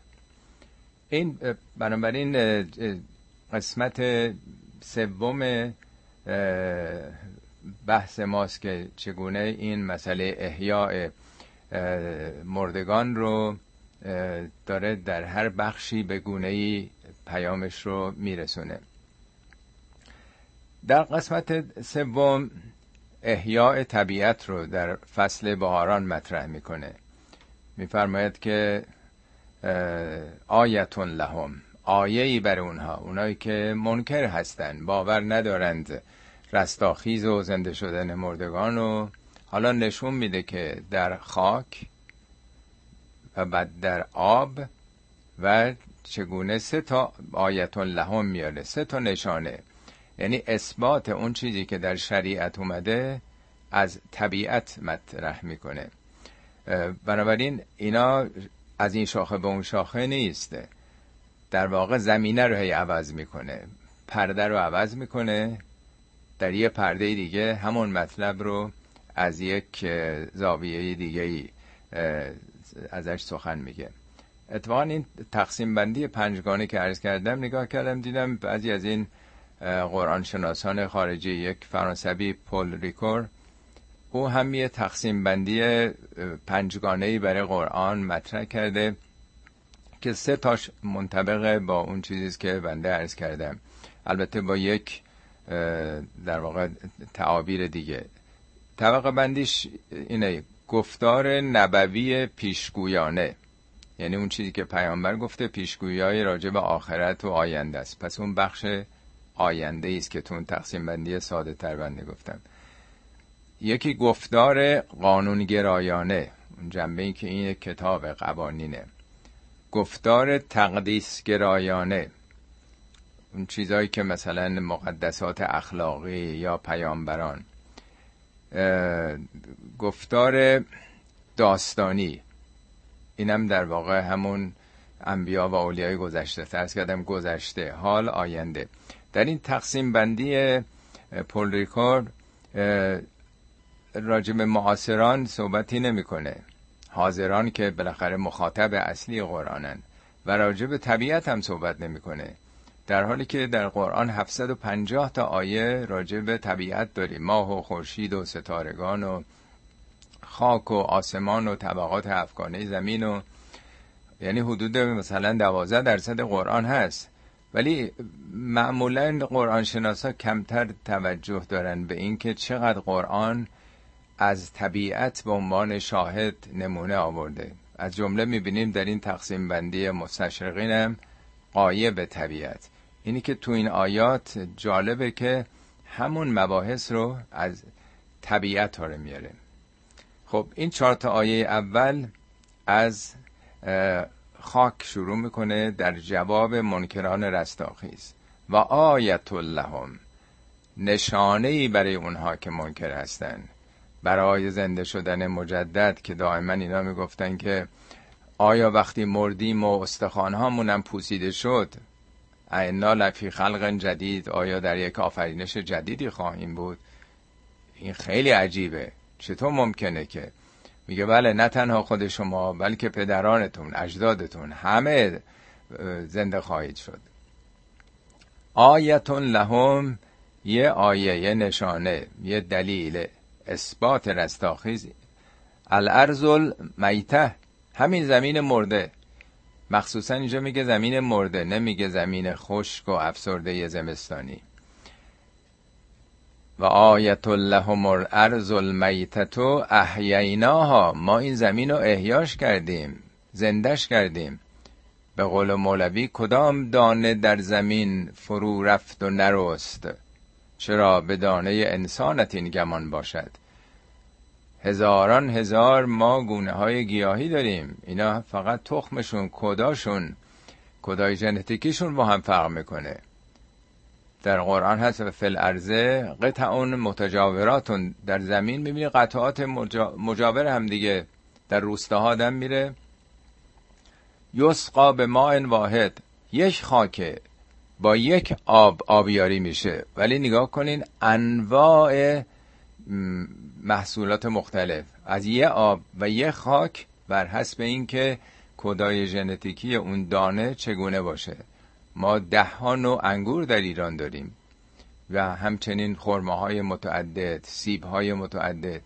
بنابراین میگه نشانه همین زمین مرده که زندش کردیم در فصل بهاران. و اخرجنا منها حبا فمنه یعکلون از همین زمین حب در روی. حب یعنی حبوبات. گندم و جو و برنج و انواع غذای بشر دیگه در طول تاریخ بیش از همه گندم و جو و نمی‌دونم. انواع حبوبات بوده. صدها نوع در واقع حب اونایی که دانه داره. اولم این آورده چون غذای اولیه بشره در واقع. ما دستگاه گوارشمون خیلی هماهنگی با گوشت نداره. حیوانات درنده که رودشون فقط دو متره. اونا در واقع عادت به گوشت خاری دارن. ما خیلی طبیعی تره که حبوبات مصرف بکنیم یا سبزیجات. اونها به مزاج ما سازگارتر هست. طولانی بودن طول روده ما که به تدریج در طول مدت اینا باید جذب در واقع این موی رگا بشه که وارد خون بشه. ما به کلی ساختار دستگاه گوارشمون با هم تفاوت داره. خب این در واقع یک آیه است که خب مگه دانه ها در فصل بهار دو مرتبه سبز نمیشن؟ اینا که مرده بودن اینا که خشکیده بودن در زمستان از کجا در اومدن؟ چرا به دانه انسانت این گمان باشد؟ جعلنا فیها جنات من نخیل و اعناب و فجرنا فیها من العیون. نه تنها دانه های حب مانند یعنی در واقع صحرایی بلکه باغات. باغها در واقع یه دست دیگه جعلنا فیها جنات من نخیل. درختای خیلی بلند نخل نخل خرما و اعناب بوتهی حالا البته اینا به تناسب محیط عربستانه و مخاطبین چهارده قرن پیش که اونا چیز دیگر رو نمی‌دونستن. کیوی نمی‌دونستن چیه آواکادو نمی‌دونستن چیه. بنابراین از نخل و در واقع انگور و اینا مثال زده. و فجرنا فیها من العیون. ما چشمه هایی از اون زمین جاری ساختیم. فجرنا یعنی شکافتن. یعنی خود اینم یک معجزه است. این پوسته زمین قابلیت جذب آبو داره. این آبو می‌بره در سفره های زیرزمینی نگه میداره. در طول تابستان آینده به تدریج از طریق قنوات یا رودخانه ها میده بیرون. اگه در واقع قشر زمین آذرین بود همه قسمت ها بارون میآمد سیل را میافتاد جذبم نمی‌شد فقط همون موقع که بارندگی میشه ما آب داشتیم. فقط فصل مثلا بهار بود یا زمستان بود. ولی آب ذخیره میشه. به تعبیر قرآن میگه فاسکناه فی الارض ما در زمین بهش مسکن دادیم به آب. همین سفره های زیرزمینی. یا میگه این آب و سوق میدیم. ینابی فی الارض ینابی میشه همون منابع. به منابع زیرزمینی یعنی در اونجا ذخیره می‌کنیم. میگه ما انتم لهو به خازنین. شما نیستین که این آب و خزینه می‌کنید. نگه میدارید. آبی که در واقع در طول حتی صدها سال یا چند هزار سال اینجا رفته یا ذخیره شده در واقع. حالا به تدریج اینا میاد بیرون دیگه. یا انسان خودش قنات بکنه بتونه چاه عمیق بزنه. اینا هم حساب کتاب داره. نمیشه همش هم مصرف کرد. حالا قار علی صدر همدان و هموطنان خیلی رفتن از نزدیک دیدن که چه خبر اون زیر زمین. حالا اون یه قسمتی شاچکار شده تشخیص دادن مردم. تا دلتون بخواد از این سفره های زیرزمینی هست که آب و تر و تازه نگه میداره. در معرض آفتاب نیست که گندیده بشه. آب سالم آب بسیار گوارا رو به تدریج میده بیرون. اینا میگه اینا آیه است. اینا از کجا اومده؟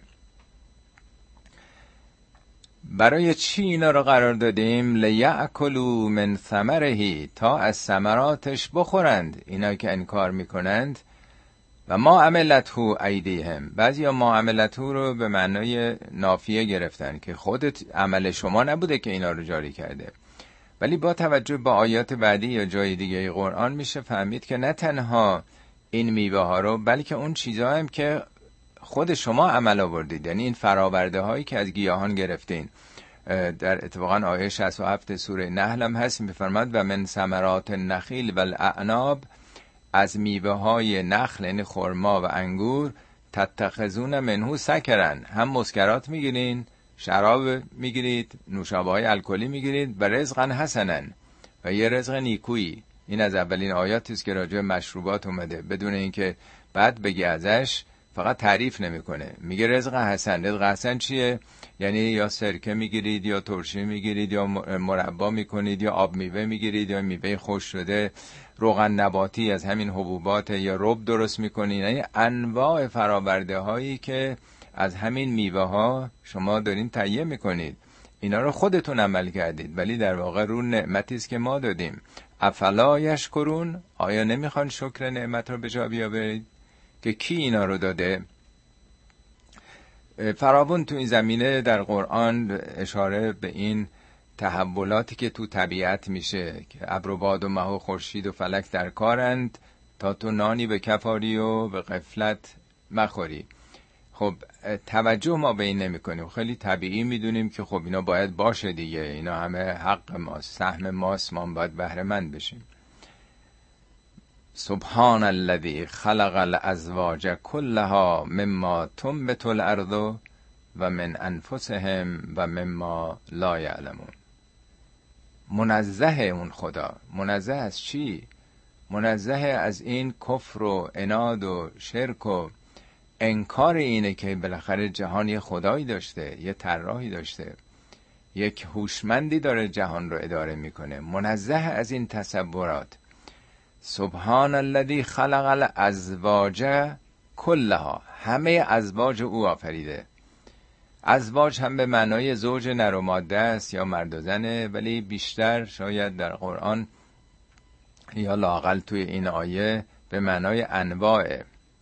به خصوص تو سوره فاطر که بعدا هم انشالله باید وارد بشیم اون قشنگ نشون میده که ازواج تو همه زمینه ها هستش. تمام در واقع انواع. مما به طول ارز آنچه که زمین میرویاند نباتات زمینی عالم گیاهان که اونم یکی دو نوع نیستش. هزاران هزار نوع گیاه ما داریم. یه کتابی مال حدود مثلا صد سال پیش من تو ایران که بودم دیدم یک محقق فرانسوی همون دوران قاجار. آمده بوده ایران رو گونه های گیاهی ایران مطالعه کرده بوده. البته حبن لعلی نبود بیشتر برای چیزای خودشون در واقع داروهای گیاهی رو مثلا استخراج کنه. شیش هزار نوع اون موقع در زمان قاجار که ما اصلا خواب بودیم که اصلا چیزایی که مطالعه نمی‌خواد. یک کتابی نوشته بود گونه های خوش شده اینا رو هم نگه داشته بود. شیش هزار گونه گیاهی در ایران که به درد داروسازی اینها می‌خوره. خب پس اینا هم انواع داره دیگه. البته اگه از نظر جنسیت بگیریم قرن 18 بود تازه فهمیدن که گیاه ها زوج نر و ماده داره. اونا هم درش زوجیت هست. اینا دو قرن پیش در واقع. و من انفسهم خودتونم همینطور. خودتون نه به منای زن و مرد. نژاد زرد نژاد سفید نژاد سیاه نژاد سرخ اینا فرهنگشون ساختارشون اینا با هم متفاوته. پس انسان هم یه جور نیستن. و من ما لا یعلمون. چیزایی که شما علم ندارید هنوز بهش. نمی‌دونین. چهارده قرن پیش نمی‌دونستن. ولی حالا می‌فهمیم که الکترون و پروتون و نوترون و اینا هم همش مثبت و منفی. نوترون و پروتون بالاخره اینا هم زوجیته و بعد تفاوتی که در انواع این به صلاح مولکول ها سلول ها اتم ها وجود داره یکی دوتا که نیستش اینها. خب تا اینجا در واقع آیات خداست در زمین در خاک. آیه دوم یه نوع دیگه آیات خداست. یعنی تو این اولی حیات رو نشون میده آیه دوم حرکت رو. همون حی و قیوم. خدا هم حیه یعنی حیات جاویده و هم قیومه یعنی برپادارنده است. همون مهاجه ابراهیم با نمرود که از ابراهیم می‌پرسه که بعد از اون آیت الکرسیه در قرآن رب تو کیه که ادعا کردی ربی رو می‌شناسی؟ میگه همونه که میمیراند و زنده می‌کند. میگه منم میمیرانم و زنده می‌کنم. یه نفر دو تا زندانی رو احضار می‌کنه یکی رو می‌کشه یکی رو زنده نگر میداره. ابراهیم به آیه قیوم استناد می‌کنه حرکت. میگه خیلی خوب پروردگار من خورشید و از شرق میاره تو حالا اگه می‌تونی فردا از غرب بیار. میگه فبهت الذی کفر. مبهوت شد مثل شطرنج مات شد در واقع. پس ملازم میفرمد که این دوتا خیلی مهمه. یکی حیات جهان هستیه یکی حرکت. حرکت هم نشون میده که پس یک آفریدگار مدیر و مدبری داره این جهان رو میگردونه. فقط اینطور نیست که یه کارخونه یه ساعتی رو ساخته و کوکش کرده دیگه کاری باش نداره دیگه. نه این دائمیه. هر لحظه خدا کل یومن و فی در هر لحظه خدا در کاره در شعنی هست. و آیت لهم این دومینه و آیت لهم اللیل نسلخ منه النهار. فاذا هم مظلمون. آیه دوم اینه که شب خود شب یه آیه است از آیات خدا. فراوون شد در 20 مورد تو قرآن گفته شب از آیات خداست. آیت الله شب.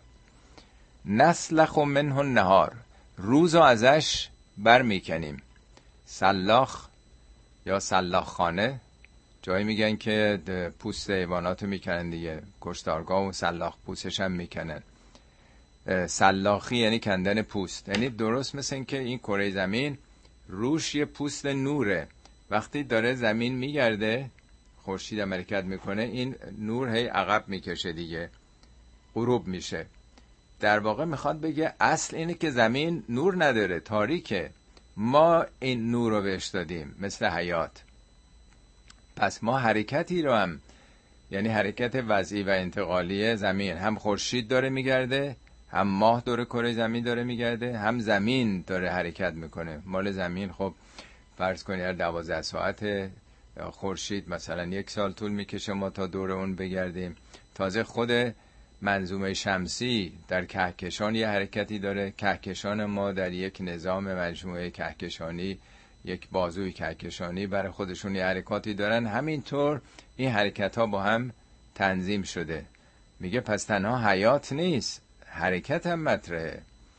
کی شب و روز رو که از آیات خداست قرار داده؟ وقتی که ما روز رو برداریم شما در تاریکی قرار می‌گیرین. فعضا هم ناگهان در ظلماتید. پس اگه حیاتی هم دارید زندگی داری حیات این زندگی رو کی داده؟ این مال خودتون نیست که بگیم خود ما از اول داشتیم. نه اینم خدا داده. وقتی که بخواد خب برش میداره. دو مرتبه فردا شب برمیگرده. خب رستاخیز هم همینطوره. ما دادیم ما برمیداریم دو مرتبه برمیگردونیم. دیگه چی؟ و شمس و تجریل مستقر لها. خورشیدم در اون قرارگاهی استقرار یعنی در یه جایی در یک مداری مستقر شده دیگه. خورشید که رها نیست که هر دلش بخواد بره. اونم توی مداری داره میگرده. قرارگاهش اونجاست. داره دائما در این مسیر حرکت می‌کنه. پس یه جا قرار گرفته آرام گرفته. ناآرام نیست پریشان نیست که چه میدارم چه کار باید بکنم. اونم یه جایی قرار گرفته در یه مداری که الان چند میلیارد سال حدود 6 میلیارد سال نمی‌دونم 5 میلیارد 6 میلیارد سالی همچی چیزیه. تا 5 6 میلیارد سال دیگه هم ظاهرا باید بگرده دیگه.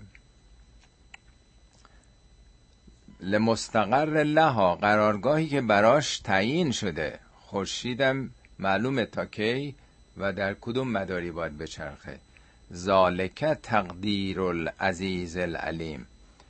این تقدیر اون خداوند ابرقدرت دانا تقدیر در باب تفعیل مثل شکل تشکیل شکل دادن. شکل تشکیل. قدر تقدیر. قدر یعنی اندازه. تقدیر یعنی اندازه گذاشتن. یعنی یه نظامی برقرار کردن. یه حساب هندسه ای داره جهان. اون عزیز عزیز ما تو فارسی به شخصی که دوست داشتنی باشه میگه ولی عزیز یعنی ابرقدرت یعنی اون که دستی بالا دستش نیست. اون قدرت مطلقی که علیمه در واقع. در قرآن یه باری این تقدیر بخش مستقر اومده که همه مواردش نشون میده چگونه همش اندازه گذاری شده است. دیگه چی؟ والقمرو والقمره قدرناه منازل این ماهی که حالا شب شما رو روشن می‌کنه قدرناه ما برش قدر و اندازه گذاشتیم. اونم حساب و کتاب داره. قدرناه منازل در منزلگاه هایی حالا قدیم که ساعت نبود تقویم نداشتن مردمان گذشته تقویم آسمانی بود. خدای تقویم بالا سر انسان ها گذاشته. مردم هم عادت کرده بودن اگه می‌خواستن بدونن چندم برجه نگاه می‌کردن. خب می‌دونی از تا یکی دو روز اول که ماه دیده نمیشه با چشم معمولی. مثلا الان هر سال اختلافه که ماه رمزون مثلا کی شروع میشه چون خیلی نادیدنیه. ولی قدیم می‌دونستن که این الان به باریکهی به صورت حلال اومده. این سومه این چهارمه. اگه نصف سور سربالا می‌دیدن می‌گفتن هفتم ماهه. اگه بدر کامل بود می‌گفتن چهاردهمه. اگه نیمه رو به پایین بود می‌گفتن مثلا بیست و یکمه. یعنی کاملا میفهمیدن چندم برج دیگه. پس این یک تقویم آسمانی بود برای همه انسان ها نصب شده بود. در آسمان نصب شده شبا. و القمر قدرناه و منازله که این اول دوم سوم چندم منزلگاه های مختلف داره. حتی آد کل ارجون القدیم. این منزلگاه ها رو طی می‌کنه تا می‌رسه مثل شاخه خوش شده این میوه خورما خورما رو دیدین یه شاخه است. این شاخه اول صافه بعد یواش یواش که سنگین میشه قوس می‌گیره رو به پایین. میاد پایین تا آخرش کاملا قدیم یعنی دیگه خیلی زمان گذشته. کهنه شده کاملا این شاخه برگشته سنگین شده مثل خیلی درختا که انقدر بار میدن میشکنه شاخه هاشون میان پایین دیگه این کاملا رسیده. لشمس ینبغی لها ان تدرک القمر. نه ماه می‌تونه اجازه داره سزاوارش هستش که به ماه برسه. نه خورشید سزاواره یعنی قرارش هست مقدر شده که تدرک القمر یعنی به ماه برسه. یعنی اگه ماه بیشتر تحت جاذبه خورشید قرار بگیره میره توی خورشید که مزاوه از بین میره ماه. نه اینا با اینکه خیلی با هم فرق دارن ولی هر کدوم تو مدار خودشون دارن میگردن. نه خورشید به ماه می‌رسه و لیل سابق النهار. نه شب بر روز پیشی می‌گیره. و کلون فی فلکن یسبهون هر کدوم در یک مداری دارن شناوری می‌کنن. فلک مثل چرخ و فلک دیگه. هر چیزی که به صلاح یک مداری رو داره طی می‌کنه. یسبهونم سباهه معناش در زبان عربی یعنی شنا کردن دیگه. حالا بگذاریم منظور از تسبیح خدا یعنی درست مثل که شناوری که داره با یه حرکات منظمی به سوی یک مقصدی داره میره به سوی ساحل داره حرکت می‌کنه. انسان هم باید یک کار مفیدی به سوی یک هدفی حرکت بکنن دیگه. یک آرمانی داشته باشن بدونن کجا باید برن منظم با یک تلاش مثل شناگر. پس همه دارن در یه مداری حرکت می‌کنن. خب این دومین آیه است که حرکت رو داره نشون میده. آیه اول حیات بود آیه سی و سه آیت اللهم از آیه سی و هفت آیه دیگه حرکته شما که قبول ندارین که مردگان زنده میشن شما نه تنها حیات رو دارید انکار می‌کنید که خدا داده این حرکت که انا لله و انا الیه راجعون رجعت هم دارین انکار می‌کنین. کجای جهان؟ سامته ساکته بی حرکته توقف کرده که شما توقف بکنید. همه چی می‌بینین داره میگرده داره میچرخه. اما سومین آیه اگه فقط این دوتا بود می‌گفتیم فقط نمونه های فیزیکی رو نشون داده. حیات و حرکت. نشون میده علاوه بر این دوتا یه لطفی یه رحمتی هم هست. نسبت به انسان نظر خاصیه. جهان زنده است. فقط قوانین فیزیک و شیمی نیستش که این تحولات رو انجام داره میده. نه و آیت لهم انا حملنا ذریتهم فی الفلک المشحون. آیه دیگر برای این منکران اینه که انا حملنا ذریتهم ذریه اونها رو نسل اونها رو در یک کشتی انباشته ای ما حمل کردیم. یعنی از با توجه به آیات دیگه که تو قرآن اومده یکی سوره اسراء آیه سه به خصوص میگه ذریتا من حملنا مع نوح شما از نسل اون کسی هستین که کسانی هستین که با نوح ما از اون طوفان و به اصطلاح انباجی که بود نجات دادیم. یا سوره شعراء آیه 119 میفرماد فانجیناه و من معه فی الفلک المشحون. ما نوح رو و کسانی که با او بودن در فلک المشحون که اینجا میگه فی الفلک المشحون. با توجه به این نمونه هایی که هست نشون میده که چگونه این کشتی انباشته از مسافر و بار اینها حالا از اون موقع تاریخ در زمان نوح بوده. و حالا که خب کشتی های بزرگ مسافربری که به حال به صورت کروز تور واش میرن هشت هزار تا مسافر می‌بره درش بازار هستش نمی‌دونم ده ها رستوران توش هست و حالا ببینید چگونه است. اینا توی آب این وزن عظیم توی آب می‌تونه قرار بگیره و حرکت بکنه. نره زیرا چه قوانین فیزیکی خداوند قرار داده. و خلقنا لهم من مثلهی ما یرکبون. ما مثل اون رو یعنی مثل اون کشتی نوح رو برای اونها آفریدیم من مثلهی ما یرکبون اونچه که سوار میشن بهش. حالا بعضیا گفتن منظور مثلا اسب قاطر اولاغ یا فیله که مثلا سوارش میشن. ولی میگه من مثلهی اینا که مثل اون کشتی نیستن اینا موجود زندن.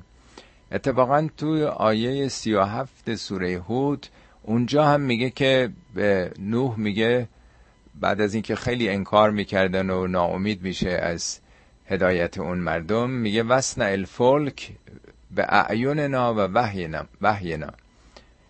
کشتی رو بساز زیر نظر ما با وحی ما. نشون میده اون کشتی هم که نوح ساخته از طریق الهامات الهی بوده و اینه نوح که نه خودش نه پدر و اجداد و فامیلش دیگه کشتی ساز نبودن نجار نبودن. بر حال یک الهاماتیه که خداوند به ذهن او خطور داده در مغز او شکل گرفته و اون رو ساخته.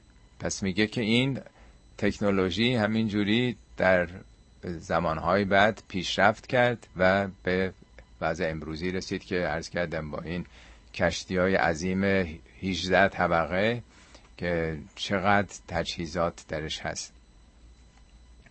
ان نشأ نغرقهم. فلا سریخ لهم ولا هم ینقذون ان نشأ اگر بخواهیم. در قرآنی کلمه مشیت خیلی زیاد اومده. مشیت رو به معنای خواستن. ما اگه می‌خواستیم همه اینا رو غرق می‌کردیم. خب یه حالت منفی داره. ولی مشیت یعنی نظامات و قوانین خدا. یعنی اگه این قوانینی که خداوند بر طبیعت حاکم ساخته قوانین فیزیکی و شیمیایی غیر از این بود که شما نمی‌تونستین از دریا استفاده کنین. چطور ممکنه که این کشتی های چند هزار تن سنگینی حالا نفت می‌برن این بر اونور دنیا یا مسافر رو بار می‌برن. اینا آهنه چطور نمیره پایین؟ اینا کدوم قوانین فیزیکی است که می‌تونه یک ظرف رو نگه داره؟ شما یک کاسه رو مگه بارونه بذارید رو آب پایین نمیره. این از کدوم قانون داره استفاده می‌کنه؟ خب حتی آبم بریزید تا یه مقداری روش که خیلی سنگین نشه بازم نمیره پایین. یا پرواز پرندگان اینا وزن دارن. قوانینی در هوا هست جریان باد هست که اینا نمیافتن. کی اینا رو نگر داشته؟ در جای دیگه قرآن میگه که جز رحمان چه کسی اینا رو نگر داشته بین زمین و آسمان؟ می‌تونن به راحتی بر امواج هوایی سوار شن.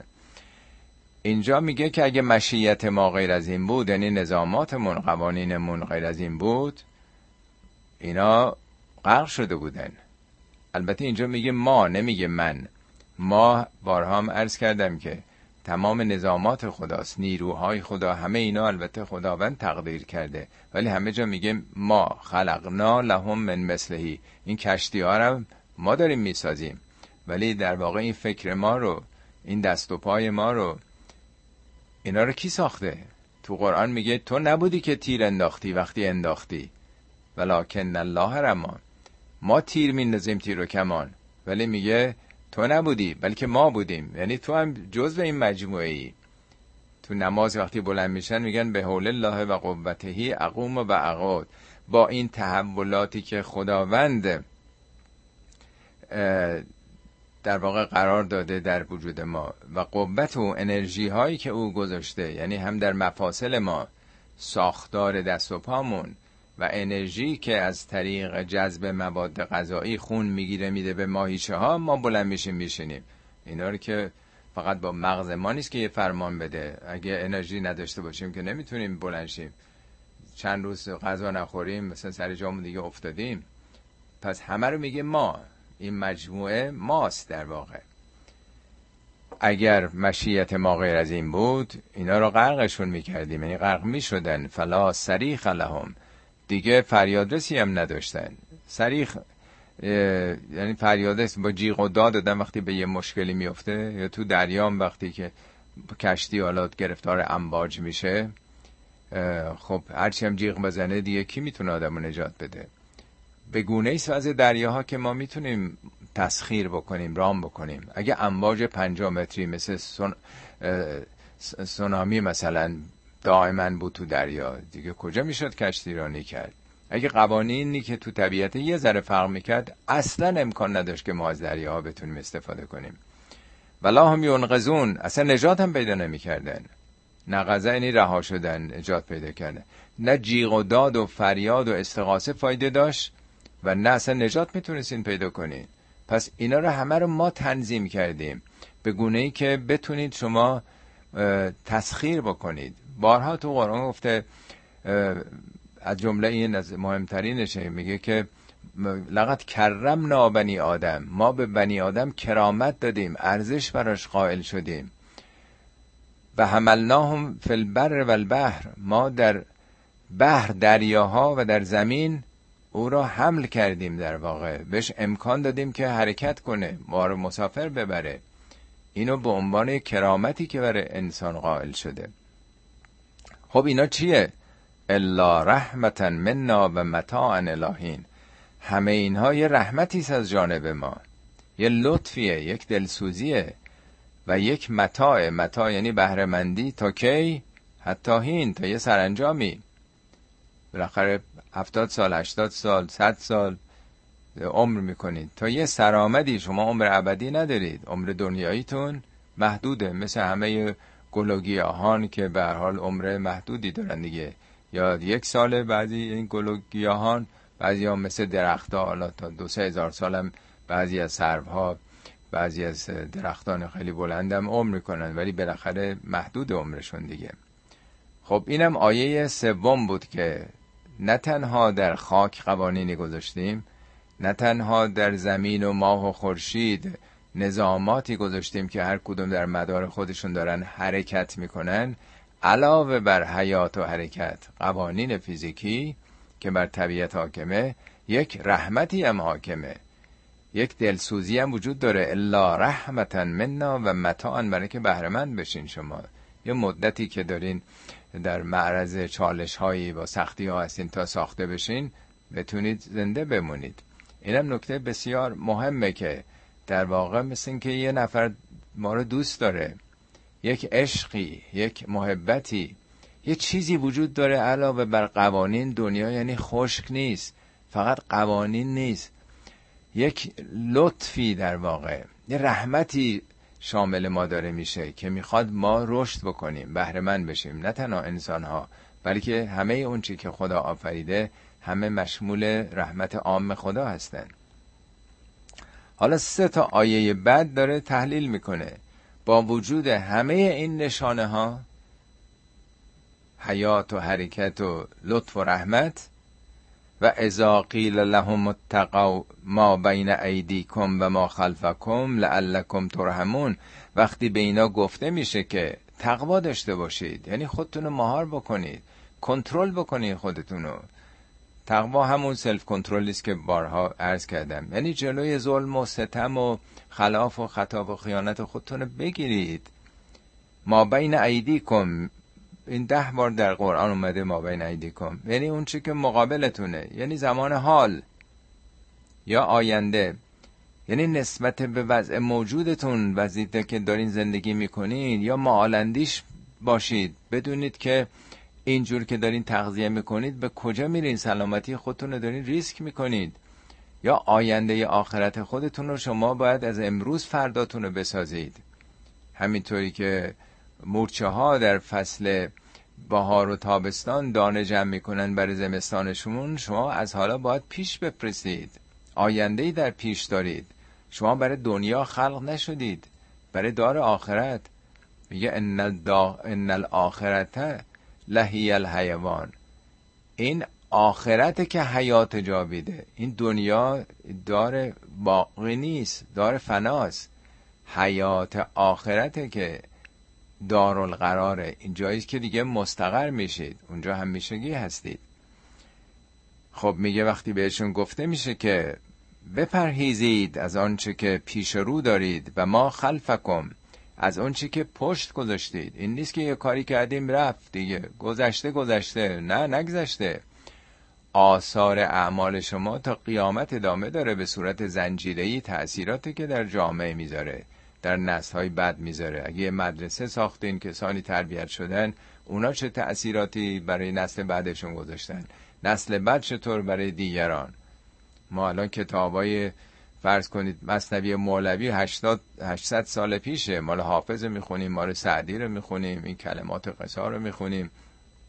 اینا تأثیراتی است که برای نسل های آینده میمونه دیگه. قول مولوی میگه هین بگو که این ناطقه جو می‌کند. بگو اگه سخنی داری بگو. این ناطقه ما مثل اینکه جوی آبی داره جاری می‌کنه تا به نسل بعد ما آبی رسد. گرچه هست هر نسلی سخن نو آورد. لیک گفته صالحان. میگه هر نسلی حرف خودشو داره ولی گفتار صالحان گفتار نسل قبل اونها مفید خواهد بود. اون کسانی که نسل پیش بودن. وقتی بهشون گفته میشه که بپریزید لعلکم ترحمون برای که مشمول رحمت خدا واقع بشید. آیه قبلیش بود چی؟ الا رحمتا منا.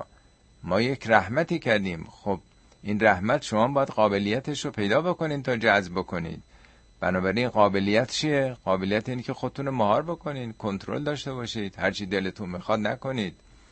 بر نفستون سلطه داشته باشید. برای که مشمول رحمت قرار بگیرید. رحمت یه طرفه نیست که هر کی بیاد ظالم و قاتل و جنایتکار هر کسی هر جوری هست بهرهمند بشه. نه شما هم باید در معرضش قرار بگیرید. و ما یعتیهم من آیتن من آیات ربهم الا کانو انها معرضین.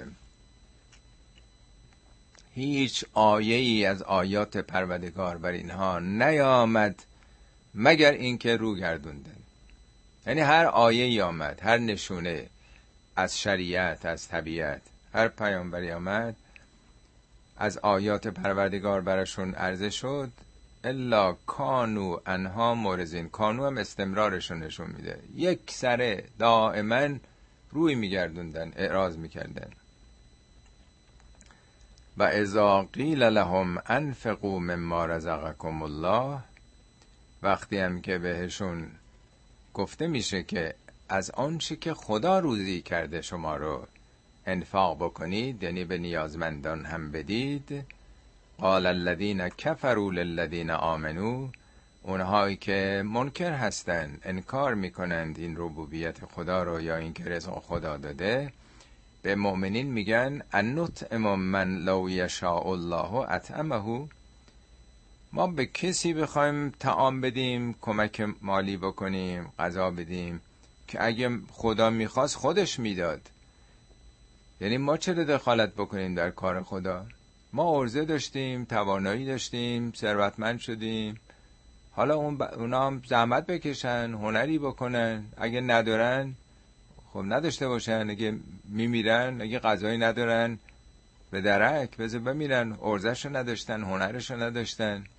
به قول امروزی ها ما ژن برتر هستیم. اونا ژنشون خرابه. بذار اصلا نابود بشن. بنابراین این حق ماست. منطقی نیست. برای چی بدیم؟ اگه خدا می‌خواست خودش می‌داد. حالا که خودش نداده نشون میده که اونا لیاقتش رو ندارن. اگر ما داریم ما لیاقتش رو داریم. در همون سوره فجر میگه انسان اینجوریه.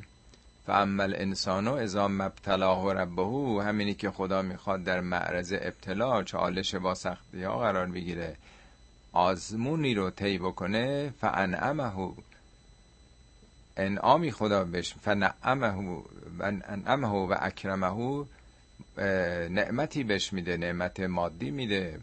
خون زندگی و ماشین و اتومبیل و همه چیز خوب. یا اکرمه کرامت یعنی احترامات و موقعیت و هوش و استعداد و هنر و اینها. و یقول ربی اکرمن. زود به حساب این می‌ذاره که خب ما خدا بر ما خواسته دیگه. مثل اینکه خدا حالا عاشق اونه و با اون داده از بقیه بعدش میاد و بقیه نداده. اینجا هم در واقع همینه میگه اینکه خدا به ما داده ما قابلیتش رو داشتیم ما بنده خاص خدا هستیم. جای دیگه هم میگه که اگرم آخرتی در کار باشه ما هم اونجا بعضمون توپه بعضمون خیلی بهتره. همینطور که اینجا هست اونم باستاب همینه. انوت امامن لو یشاء الله. اطعمه ان انتم الا فی زلال مبین پاسخشون به اون کسانی است که میگن آقا بابا تو هم یه سهمی برای دیگران قائل باش. تو هم یه حق نیازمندان و محرومان بده. اونا می‌گفتن این انتم الا فی زلال مبین. شما که این حرفا رو می‌زنین در یه گمراهی آشکارین اینجا منظور گمراهی دینی نیست. یعنی عوضی هستین.